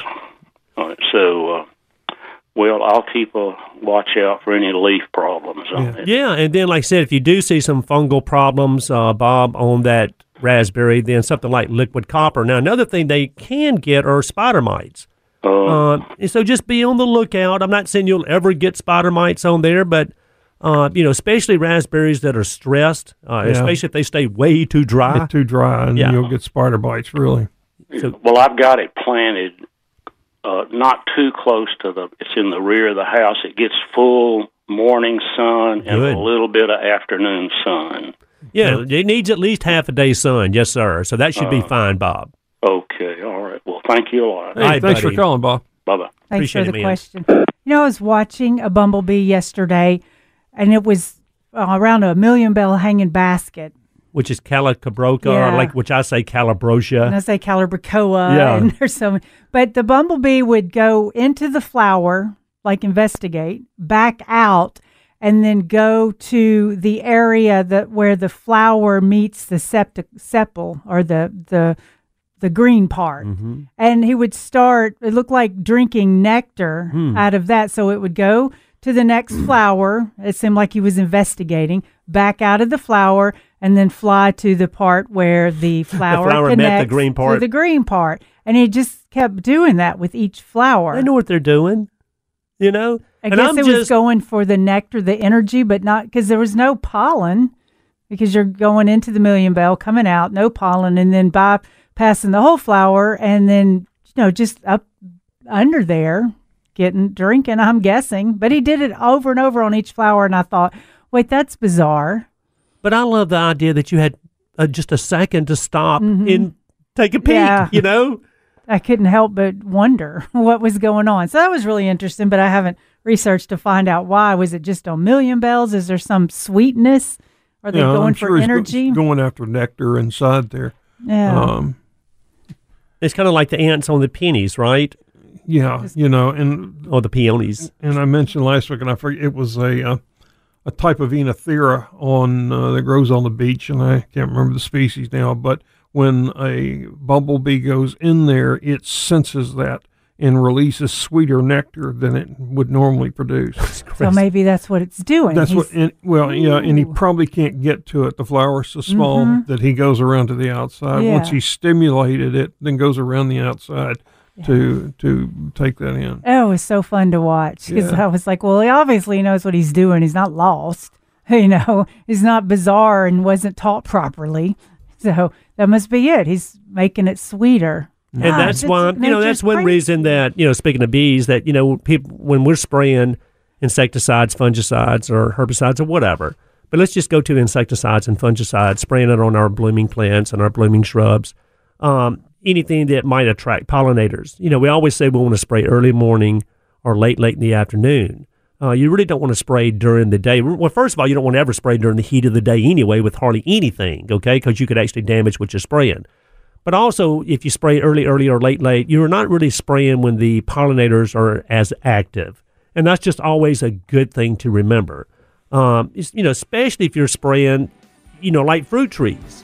You know that when you, and, and even vegetables that you have to have pollination. Okay, Yep. if you want to expect any kind of fruit, so keep that in mind also, guys, when you're out there spraying. All right, y'all, stay tuned. We have a whole another hour to go. Get your questions together. 901 260 5926.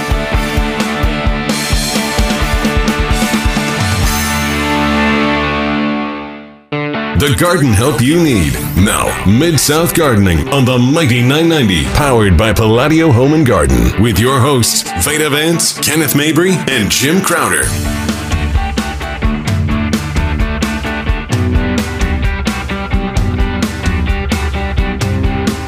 Good morning, gardeners, and welcome back to the Mid South Garden. Glad you can go join us today.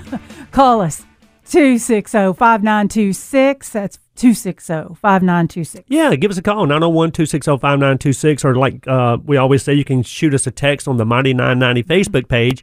And if you do happen to miss all this and you still want some of this great information, uh, kwmradio.com, streaming live all the time, and you can listen to the podcast at your convenience. Right. So now I've discovered another type of theme garden you can plant, and it could be called filter garden. Filter. filter garden. You know, there's all the little myo, myo, what do they call them? Myoplastics that are really small and in the ocean, and they're find them in fish and and um, the microplastices, yeah, find them in yeah. like lodged in the liver and all because your liver's what cleanses things. Well, it can keeps breaking down, you know, so small till it's like paper thin small, Mm-hmm. and the plastics plus everything else in the environment. And we're actually breathing it, and it's making our sinuses and all worse. Hey, it's great to have a plastic water bottle. I'm all for it, or a plastic bag that we leave, you know, a grocery store with. Mm-hmm. But plastic doesn't break down like cardboard and paper. Yeah. Okay. Yeah, it just keeps getting, and then it's in the air, and then it's in your system and all. But now they're recommending planting plants that can filter the air. Well, that was to me the whole point, of, not the whole point, but that's why we plant things is to keep your air fresh and stuff like that in your yard uh, to block noise and all. But the evergreens are some of the best because they're the foliage is attracting and holding things Really? like that. and that's another reason they say allergies are much more prominent now in other areas is because we've lost a lot of the landscape and so we don't have the natural filters out in our environment to absorb and take up the the pollution, indoor pollution or outdoor pollution. That all it's byproduct of all the things that we've added. Well, to not to mention, you know, you got to have the green tissue out there. You know, it draws in what carbon monoxide and and it's you know releases oxygen. Mm-hmm. yeah. Um, I mean, the world would be a different place without Mm-hmm. a green Dioxide. With, uh, dioxide, not monoxide, Jim. Thank you. And Jim, uh, what about you? Said you made a comment in the first ten minutes of the show that we were going to talk about uh, or let people be aware of some boxwood issues. Yeah, we'll talk a little bit about boxwood. Um, I got a call this week from Leslie Hollingsworth, who is our field inspector for the University for uh, Tennessee Department of Agriculture. And apparently, there's uh, a number of landscapers going around telling people that they have boxwood blight and are wanting to start a spray program or wanting to replace the boxwoods. Um, and the fact is that it, you don't have boxwood blight by that Okay? particular name, boxwood blight. That's a particular disease. It was found in three locations in Memphis a couple of years ago. It's been checked as uh, in just the last 10 days or so. They're clean. They got out the infected plants and destroyed them. Uh, and to our knowledge, there is no other in, infestation in the city. So you don't have boxwood blight. Now, the sectional die out that we're seeing in so many boxwood is Volutella blight, which is um, it's an opportunistic fungi. It's there all the time, but when a plant gets stressed, then it kicks in, and you see in a perfectly healthy boxwood a dead limb. yeah. Okay. Uh, and usually it's associated with leaves and trash accumulating in the crotch at the bottom. And if you clean that out, you're likely to see little pink pustules in there. Um, and it's important that you clean that out and get and spray a good fungicide like propiconazole in there uh, to prevent that from getting any worse. Yeah, and, and tell me if I'm wrong, Jim. What I've read about Volutella blight also in boxwood is, um, you know, if you do cut the dead tissue out, uh, they want you to sterilize the blade between Yes. cuttings, whether Yes. it's alcohol, Clorox, or whatever, and come back and spray. And there were they mentioned three fungicides that would control or help control Volutella blight. One was the propiconazole that we were talking about for the black spot a while ago. Uh, the other was Daconil, which has been around. Right. forever. Great fungicide. And then the last one, is the other name for it. yes, and then the last one was the, the liquid copper. Um, so, and, and this is damage that we're seeing occur after they'll flush back out. You know, we went through the winter and all that damage that occurred then, and that started showing up immediately. So then we start getting new growth, thank goodness, right? And then the new growth starts to die back. And we're like, what the heck is going on now with these boxwoods? Well, like Jim said, it is a fungi that is very opportunistic. It it will it loves stressed boxwoods. And tell me these boxwoods are not stressed this year more than any other year. Mm-hmm. But Jim, like you said, it's a disservice to be spreading a rumor Right. that it is actually quote boxwood blight. Right, and you can't spray to prevent boxwood blight or cure it. Okay, Even though this is a blight, it's not It's- boxwood blight. it's different, yes, and it is treatable. But uh, you know, when you lose a section out of a big boxwood, you it's very difficult to get it to fill back in and make it look good. Uh, it's one of those plants that, if you want to be patient, you're going to have to grow to be a ripe old age before it'll ever look good. and, and most people, and I'm not that patient Yeah. to be honest with you. Right. So, and that that's usually a, a reason just to go ahead and replace it. And um, there are some that are slightly resistant, and, and that's something too. I think you want to look at. Uh, there are a number of publications. I think University uh, Tennessee State, I think, has one uh, that's real good on um, the uh, whether they're susceptible to true boxwood blight mm-hmm. and or to leaf miners. Mm-hmm. Uh, so you know, try to plant one that's going to not give you any grief. So, Jim, I wonder, and I know we got William on the phone, and William, hang on just a second.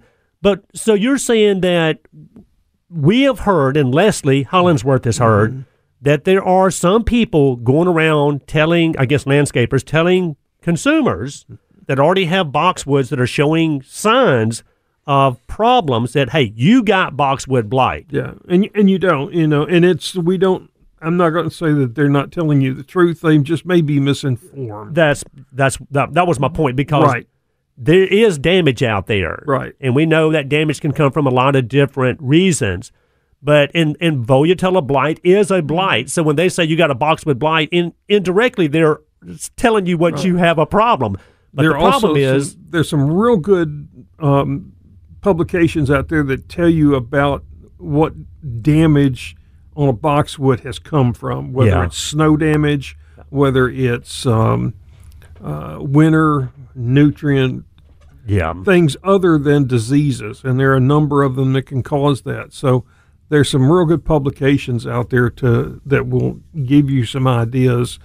Uh, of really what the true problem is. And you know, the one of the problems, and William, there again, hang on one more second, is when we're looking at boxwoods and we're looking at the damage on boxwoods, unfortunately, a lot of the problems, the end result looks the same. yes, You know, whether it's winter damage, whether it's Volutella blight, uh, whether it's too much or too little water. can too much, too little water. Exactly the same. winter I mean, the end result, we're looking at Yeah. dead tissue, and they all look the same. Mm-hmm. That's why it can be so hard sometimes to diagnose what caused that problem. Right. So everybody's just saying boxwood blight. Yeah. Oh, that's like when the uh, big time COVID time, and if you sneezed, everybody'd say you got COVID. Oh yeah, yeah, That's what we're doing with the boxwoods now. yeah. My boxwood has a problem. Oh, you got that blight. But there is a disease out there, a blight called boxwood blight, Mm-hmm. and that's the one that has been so bad in the Carolinas and the Virginias.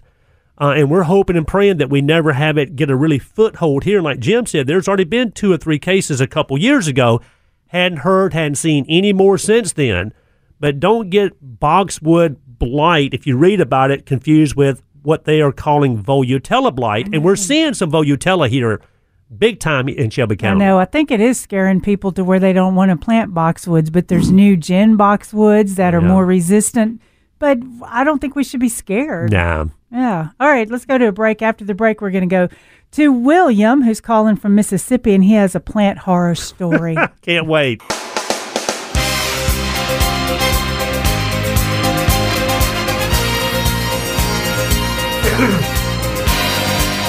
Good morning. Welcome back to Mid South Garden.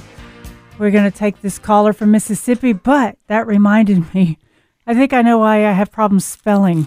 What is I- that? You know how I learned to spell Mississippi? M I crooked letter, crooked letter yes, crooked letter, crooked letter. Ah, humpback, humpback. I. Yes, I. we've all done it. Yes, That's ma'am. why I can't spell. Let's go to William from Mount Pleasant. Good morning, William. Thanks for calling. Good morning. I, I do enjoy y'all's show, and I have for a long time. Thank you, William. Um, I don't have a question. I guess when I tell you my story, I hope you will offer me hope. Okay. Let's just say that. I hear you. Um, a couple of months ago, we had a tornado come through uh, pretty close and had roof damage. They determined I didn't have any leaks, but they determined I needed a new roof and uh, Yeah. put on a new roof on the house. Right. This was Thursday. They uh, roofed the house. My wife says it's gorgeous, but I have I can't bear to look at it. Oh Um, no, no. uh, a few years ago, I took up the uh, big box store type plants that came with the house that were planted in the front bed, Right. and I redid them over a couple of years, and and am constantly adding to it That's right. to all native plants. And uh, anyway, I came home Thursday afternoon to flattened everything. The Mm. bed, nothing was cared for. It was all thrown up. My roof was torn off Right. and thrown down. And they just let it slide down and it landed where it landed, you know? and it landed where it landed. Yeah. And uh, everything is flattened. yeah.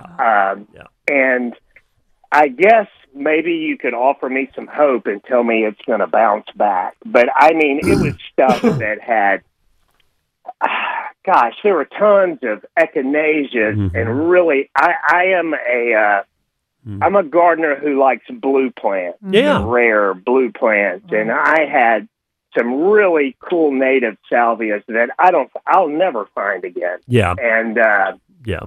things like that that had uh, this this I could understand to someone else it didn't look like a cookie cutter house Mhm. flower bed Right. Right. um Yeah. But and still. but st- I knew what the things were and Mhm. the things with that were just about to bloom Oh, yeah. I have native I have native roses there that are in bloom now Yeah. that uh, fortunately a piece of it is standing upright. The Oh. rest are flat with pink petals all over the ground. Yeah. And uh, anyway, Well, judging by what you've- this stuff, yeah, judging by what you've planted or what the plants you've listed, Yeah. since they're all perennials, they they just got pruned early. They're going to look horrible, you know, this year. I mean, he's not going to get those beautiful blooms like he normally would get and that wonderful looking well, foliage. But, you know, we are early, so some of the echinaceas and salvias should have time to flush out in at least late summer bloom. But don't we need to go in there and really clean everything up, cut everything back that's been broken, Mm-hmm. Yeah. um, and then you know just water and feed like we normally would? Let me, Pretty, pretty much. I mean, you know, was there any woody stuff in there? yeah, yeah. Some of the uh, roses. there's uh, there's a Carolina allspice that uh, took a nice pruning, Mm-hmm. um, and uh, my uh, purple beautyberry Mhm. is um, okay. Yeah, yeah, yeah.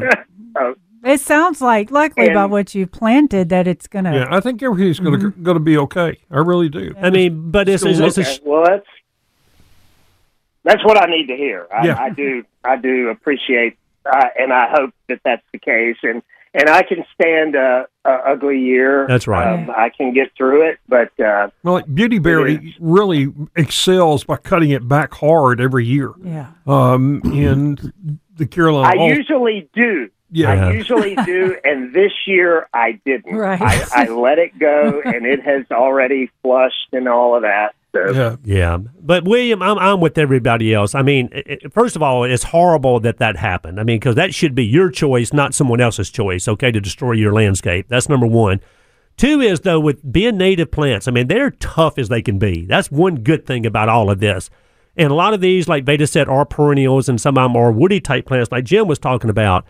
You might not have quite the bloom, you know, on, on some of these beautiful blue blooming perennials that you normally would get. But overall, if you can just get past this year, cut all that dead tissue out of there, and it's going to start dying back if it's broken, of course. Uh, but you're going to be perfectly fine. I guarantee you, on if not most everything that you own, but everything that you still own. Well, I hope so. I do want to say, uh, obviously, I will not name the roofer, but the owner came and met with me yesterday, Yeah.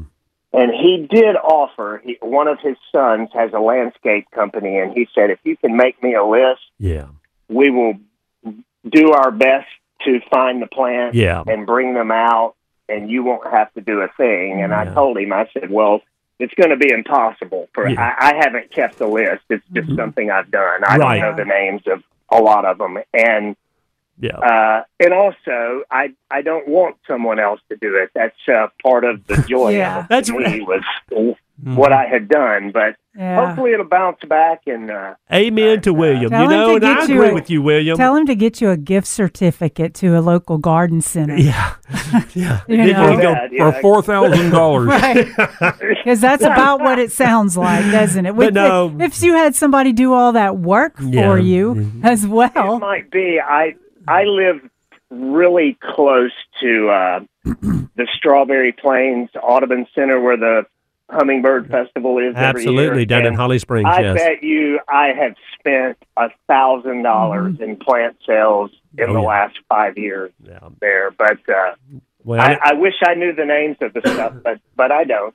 Uh, Right. Well, most Anyway, I gardeners don't actually. Yeah. Thank you, William, for the call. Thank you. Yes. yes. Thanks, William. Thank you, buddy. I know you go to a lot of gardens, and most people don't remember the names of all the plants, and that's just how we are. Yeah, but that's pretty. I mean, I would think that's pretty unusual. Yeah. I mean, to have those roofers not somehow, you know, because I've seen where they put wood down there, like kind Mm-hmm. of like a lean-to, and it just, you know, nothing gets in That's, the bed. that's why that owner went out there, and of course he's probably thinking of all the people for them to drop shingles on. As, as a plant connoisseur, you know, a collector. And think about what William said also that a lot of his perennials, Jim, and his shrubs or whatever are blue in nature. Even the callicarpa, you know, is going to have blue Mm-hmm. Yeah. berries in the fall. But there's not, to me, there's not a not a lot of natural blue blooming plants out there. It, yeah, that's the hard thing. Is they say know? there's they there's not a lot of blue in the garden, but uh, you know, cat mint is blue, blue daze, Some of the blue uh, salvia, the the platycodon, the the balloon flowers. balloon flowers, yeah, for blue, black and blue salvia, like you're talking about. I mean, if you look around, I mean, you can find some blue, Mm-hmm. but it's not as plentiful as say the whites, the reds, the oranges, those type of colors yeah, out there. exactly. I'm um, yeah, reds, yellows, oranges, but, But- very few blue. It- white, you know, we never use white a Because there's no, there's no blue pigment. You have red, orange, and yellow pigments in flowers. Okay, but there is no blue. It has to blend it. Isn't that amazing? yeah, Think about what you it just said, Jim. You're right. Now I'm trying to think. What do we have blue? I know there's not a lot of blue, but I know there's more than what I just named. Oh, well, delphiniums, Yeah. world of salvias. yeah, salvia uh, is definitely. Yeah. I mean, it's but that, but but my point though is with William, he's he's really kind of got Mm-hmm. this thing to where he's got it, you know, landscaped the way he wants it, and then for it to get crushed like that. But would y'all go in there, Jim and Veda? Would y'all go in there and selectively kind of clean up Yeah, anything that's. Yeah. broken? Of Yeah. course, get it out of there. Uh, and if it's not broken, see if it stands back up on its own. But Yeah. water and feed like yeah, I think would. most of it will be back Right. in bloom. Yeah. I do. I think so. So I don't think he's got a long time to wait till it recovers. And it's painful, that's for sure, especially when you've got stuff that's blooming so pretty, which r- takes us to the fact that, okay, if you've planted containers, hanging baskets, if you've planted some like four weeks ago, six weeks ago, you're probably needing to fertilize. Oh yeah. Yeah, because uh, you first you're fixing to go into heat time, but it has used everything that's possible in that soil. And if you don't get ahead of the fertilizer, then it's harder to get that fertilizer back in the system quick enough to not miss a beat. All right. So, like for instance, I've had we've had containers planted for a while and they look gorgeous. But I know if I don't add fertilizer now, within a couple of weeks, it's going to be exhausted, or it's not going to have enough to, you know, endure this heat. Uh, what about the age old question? Do you prefer using a granulated uh, fertilizer, like let's say like Osmocote or Mhm. Start and Grow, or do you like to use a water soluble plant food? Well, right now I'm doing both. Uh, you know, I'm just going to just hit it up. And then I'd like to go like two weeks a granule, two weeks the liquid. Then uh, the next two weeks do both. You know, just always um, turning out what you know, changing what you're doing. But at first, like now, I'm just going to do the liquid and the granule. And we do actually in our water jugs, we keep some of the Fox Farm fertilizer mixed in with the Mhm. water. So every time we hit something that looks like it's getting a little heat stressed, or maybe it's been there just a week or so, a little too long, then we're watering it with the water, with the fertilizer in it. Yeah, and I'm with you. Even if I use something like Osmocote, uh, which I love using in containers because it's a good, non-burning, very long-lasting fertilizer, right? Well, we're watering the container so much that you're leaching everything out of that soil, and I surely don't mind using, even if I've used a granulated fertilizer like Osmocote, I don't mind coming back every two weeks using a water soluble. And the beauty of the water soluble is going to work really fast. The drawback is it's not going to last that long, Mhm. but that's okay if I keep doing that in these container grown plants. Right. Yeah. We we have used these Big Bloom or Tiger Bloom. I'm never using the exact same fertilizer over and over because each one of them has different attributes. And we're talking about the Yeah. Fox Farm liquid plant foods like Grow Big, Big Mhm. Bloom, Tiger Bloom, like you're talking about, and go wrong with those products. All right. And worm castings. You got to have worm castings. All right, y'all. Just hang on one sec. We'll be right back.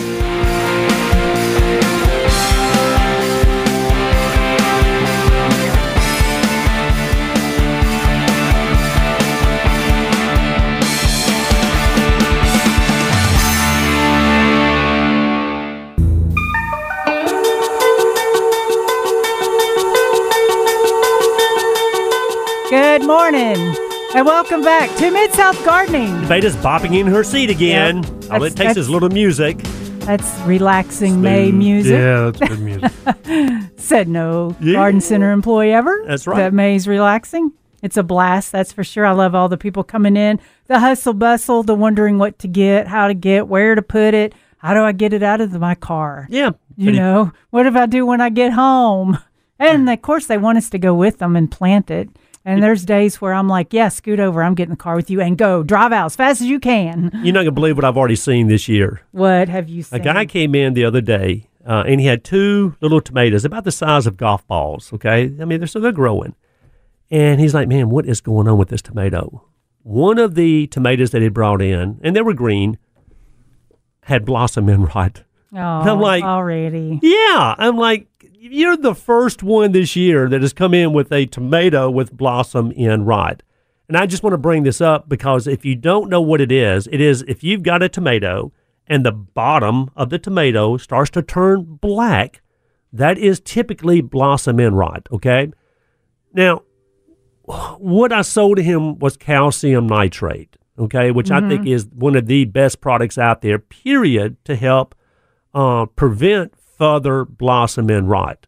Uh, I know there's calcium chloride, that's a liquid that you can spray, and then there's calcium nitrate. In this case, that is a granulated product that you sprinkle around the tomato. And I'm telling you guys, it's, it's great for what it does. In fact, it's good to use around tomatoes, and if you don't have blossom Yeah. end rot. But I was just thinking, you know, blossom end rot we know can be from a lack of calcium. So try to lime your garden plot every year, especially where you plant tomatoes, right, Jim, to keep that pH up. But just as important, you want to try to keep your area at a constant moisture because we know that huge fluctuations, I shouldn't say huge, big, large fluctuations in water from staying real wet to dry, real dry to wet, real wet to dry, dry to wet. You can also get mm-hmm. blossom end rot that way. But if you do those simple things, making sure that pH is up around six and a half, making sure you're keeping a constant moisture, Right. steady, constant moisture around your tomato plants, uh, you probably won't even see any blossom end rot. But if you do, that product called calcium nitrate by Hi-Yield, I'm sure other people make it, but it's the one that we carry. You just sprinkle that around the tomato, water it in, come back in two weeks and do it again, and you will prevent that freaking blossom end rot. I thought of some other blue plants. Well, hydrangeas. You can get the blue blooms from those. You can get Yeah. How about the gray owl juniper? I mean, it's kind of got A a, bluish gray? Yeah, especially when you pair it with some other blues. Um, you could add some like silver artemisia, Mm-hmm. which isn't blue, but it you know kind of lends to See, the Veda's just reflection she's of just daydreaming about the days that she was out there designing all this stuff. You the know, phenomenal Think you miss it. lavender. Mhm. I mean, it's purple, but it's kind of could be in a blue category. It's a, you know, some people see lots of shades of color, and some people only see a low, a small variety of shades of colors too. Well, and, and lavenders are something that's pretty unique, Jim, and you know this. Uh, in Veda is a lot of people say they cannot grow lavender. Cannot. They've tried. Cannot do it for whatever reason. There is um, uh, there are Spanish lavenders that are pretty dang hardy around here. Uh, and just remember the the biggest thing with lavender, and it's simple, is good drainage. You cannot and should not attempt to grow lavender if you don't have perfect drainage or good drainage. It's just not going to make it. Right. So right? Yeah. So I did lavender does great in containers. I had no problems, and that this was actually it was a phenomenal that I used in containers. And I like that. in, I like phenomenal and sensational. Yeah. I love them. And then the flower bed that's out on the street, it's raised. Um, it gets sun from the wall, from the street, from the sidewalk, but phenomenal um, lavender there too. Now, of course, it died out last year, but I'm putting more in because it died out because it was cold. So, yeah, you know, lavender's definitely doable. Yeah. And let's see, we've got Mr. Paul. Good morning, Mr. Paul. You're in the Mid South Garden. Good morning, Veda, Kenneth, and Jim. Howdy, buddy. Mr. Paul, and that was me that mentioned your name early this morning. With the I northern know, I heard. They're baiting you. That's all. That's what they're doing. we want to hear your voice. I know. And, and, and yes, Mr. Paul, and I've always, you know, kind of pulled your leg. Like I can't thank you enough for the plants that you gave me that just keep on giving, right? Kind of like the Right. kind of like the crepe myrtle. The lady was trying to get rid of those sprouts that keep coming up, and um, and the northern sea oats. You know, I never will forget that. And and then the yellow blooming, uh, you know, violets. I, I'll never ever forget that either. So you will always be a part of me, Mr. Paul, whether it's good or bad. that. Okay. That's a good thing that plants do because I'm the same way. I've got I've got some four o'clocks that come up out there volunteer every year, and I think of Miss Gloria Yep. When I think about four o'clocks. But also, my mama had them all over our place down in Texas when I was born and raised, and uh, uh, uh, it always makes me think of mom, and that's always a good thing. And we've all said that many different things can cause us to reminisce. Yeah. You know, whether Right. it's a smell of something or some some taste of some food. But Mr. Paul, plants do the same thing. So whether it's Exactly. good or bad, it makes us think of people. It does, yeah, and they're usually good. There's very few. I mean, once in a while, when you talk about chameleon plant, mm-hmm. Mm-hmm. Yeah. remember that Houttuynia? Yes. Yeah. Yeah. Well, see, I, I always liked that. I had it growing in the bed, and it's. I think it's still in there somewhere, but I don't even think about it. But I every time I look at it, I think about all them people that just and they can't get rid of it because you pull it up, and that root just breaks. It don't ever come up. I'm like you. I in there. I think that is one of the prettiest ground covers you can ever get your hands on. But I know better, Mr. Paul. I'm not going to do what you did to me for to someone else later on in life and say, "Hey, do you want a sprig of this?" Right. Yeah. Well, that's um, pass along plants. That's Right. what happens, you know. Yeah. Absolutely. Well, we miss you, Mr. Paul. How have you been feeling, buddy? And um, everything looking pretty good around the house?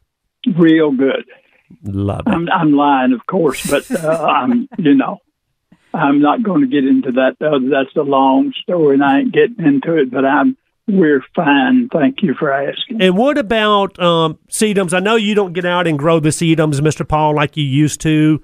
Uh, I mean, do you know of anybody? I mean, like your son or someone else out there growing a lot of these sedums, and can we call them the sedum guy? You know, like you used to do. Not that I know of. Okay. Because Gene House, Gene House called me the other day looking for some Phedimus takesimensis, and I didn't have any that looked decent. Yeah. In fact, And she I told me she you. called you. Yeah. She said that uh, she tr- Larry got her some one time, but uh, they, she. I mean, you just have trouble finding it for some reason. Yeah. It's a real good plant, but it one of them that never caught on. Yeah. I know that I do feel the void that you're since you're not around, you know, doing your growing anymore. I do feel the void in the sedum community. Oh, of yeah. finding the ones I, appre- want. I appreciate that. Oh, there's no doubt about it. You know, it's one of those things where it was kind of always overlooked as far as sedums, you know, because we knew they were always there available if we wanted any. Well, now all of a sudden, there's not as many sedums out there, Mr. Paul, and everybody wants them.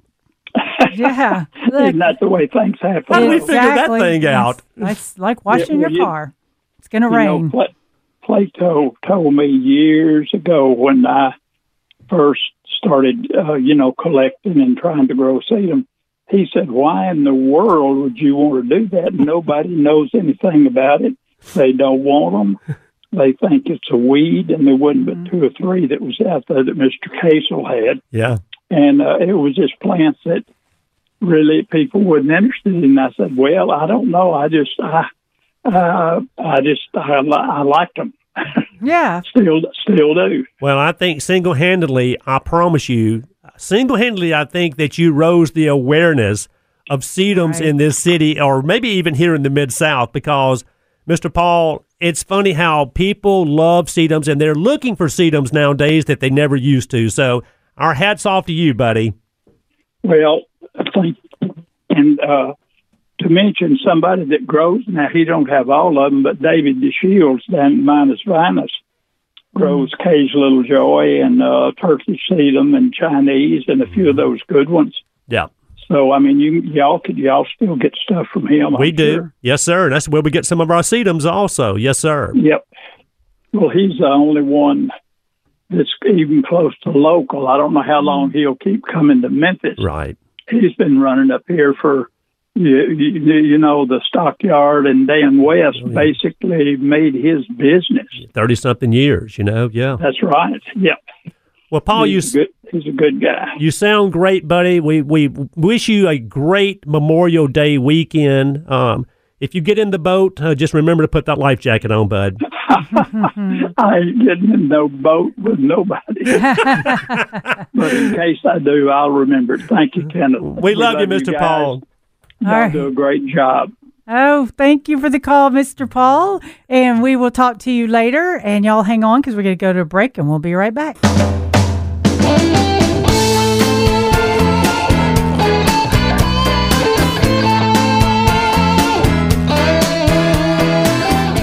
Good morning, gardeners, and welcome to Mid South Garden. Glad you can join us this morning. You know, we were talking about pass along plants, and there is the spirea that I talk about that I love a lot. It's the ogon, O G O N, mm-hmm.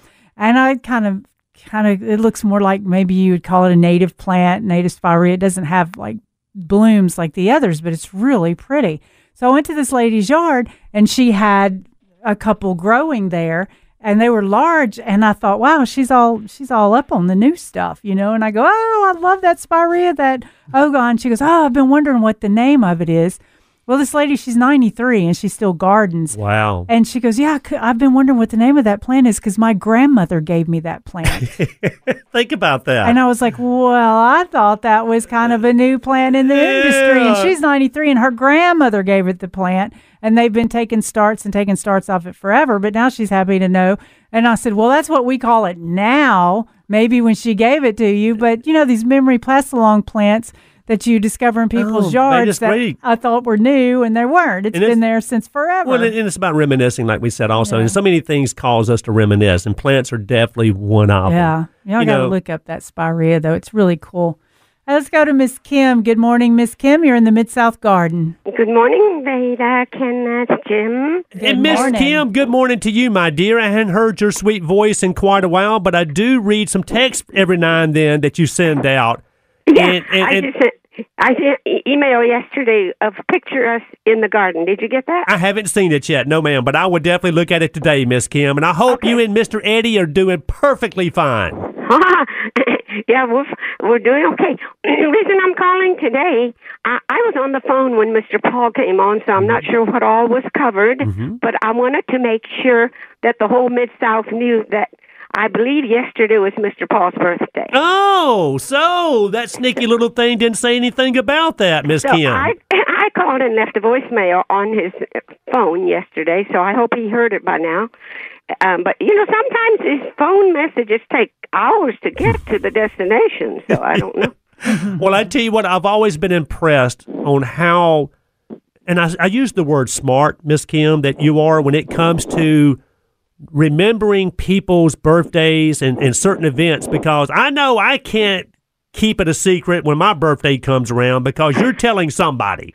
yeah, yeah. I, I'm a computer on in on dates and stuff. Well, like but but i- i- in all jokes aside, you know, I promise you, we appreciate it, Miss Kim. We really do, honestly.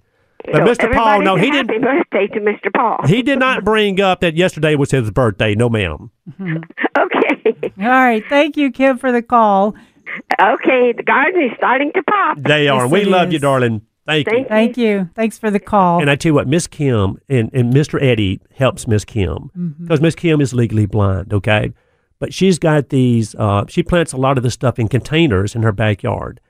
And you would not believe, guys, because I see the pictures of these uh, different vegetables and passion flowers and passion fruit and all this stuff. It looks like you're walking through the produce department. And I mean, and I'm telling it's beautiful. yeah. It truly Yeah. is. And I know she couldn't do it without her sidekick, Mr. Eddie. And he's a wonderful fellow, too. Vegetable gardening and herb garden is very pretty, actually, Mm. even though a lot of folks don't think so. It's really pretty. No, there's this um, birding app at Cornell University has put out, and well, like y'all know, I how weird to be a gardener and live in an apartment, but that so be it right now. Yeah.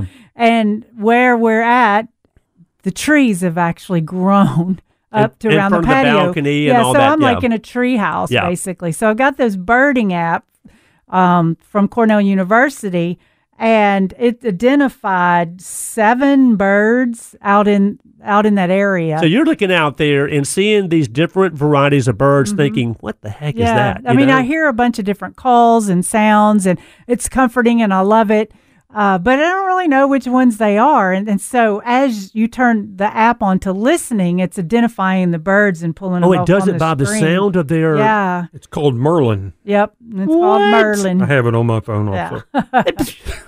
so I'm running around with my phone, you know, like, but I'm sitting there. I've got the Carolina wren, the northern mockingbird, American robin, house sparrow, tufted titmouse, the um, cardinal, and the red eye vireo, vireo, Vireo, yeah. red eye vireo. And so then you can play back all their different songs and and how they sound.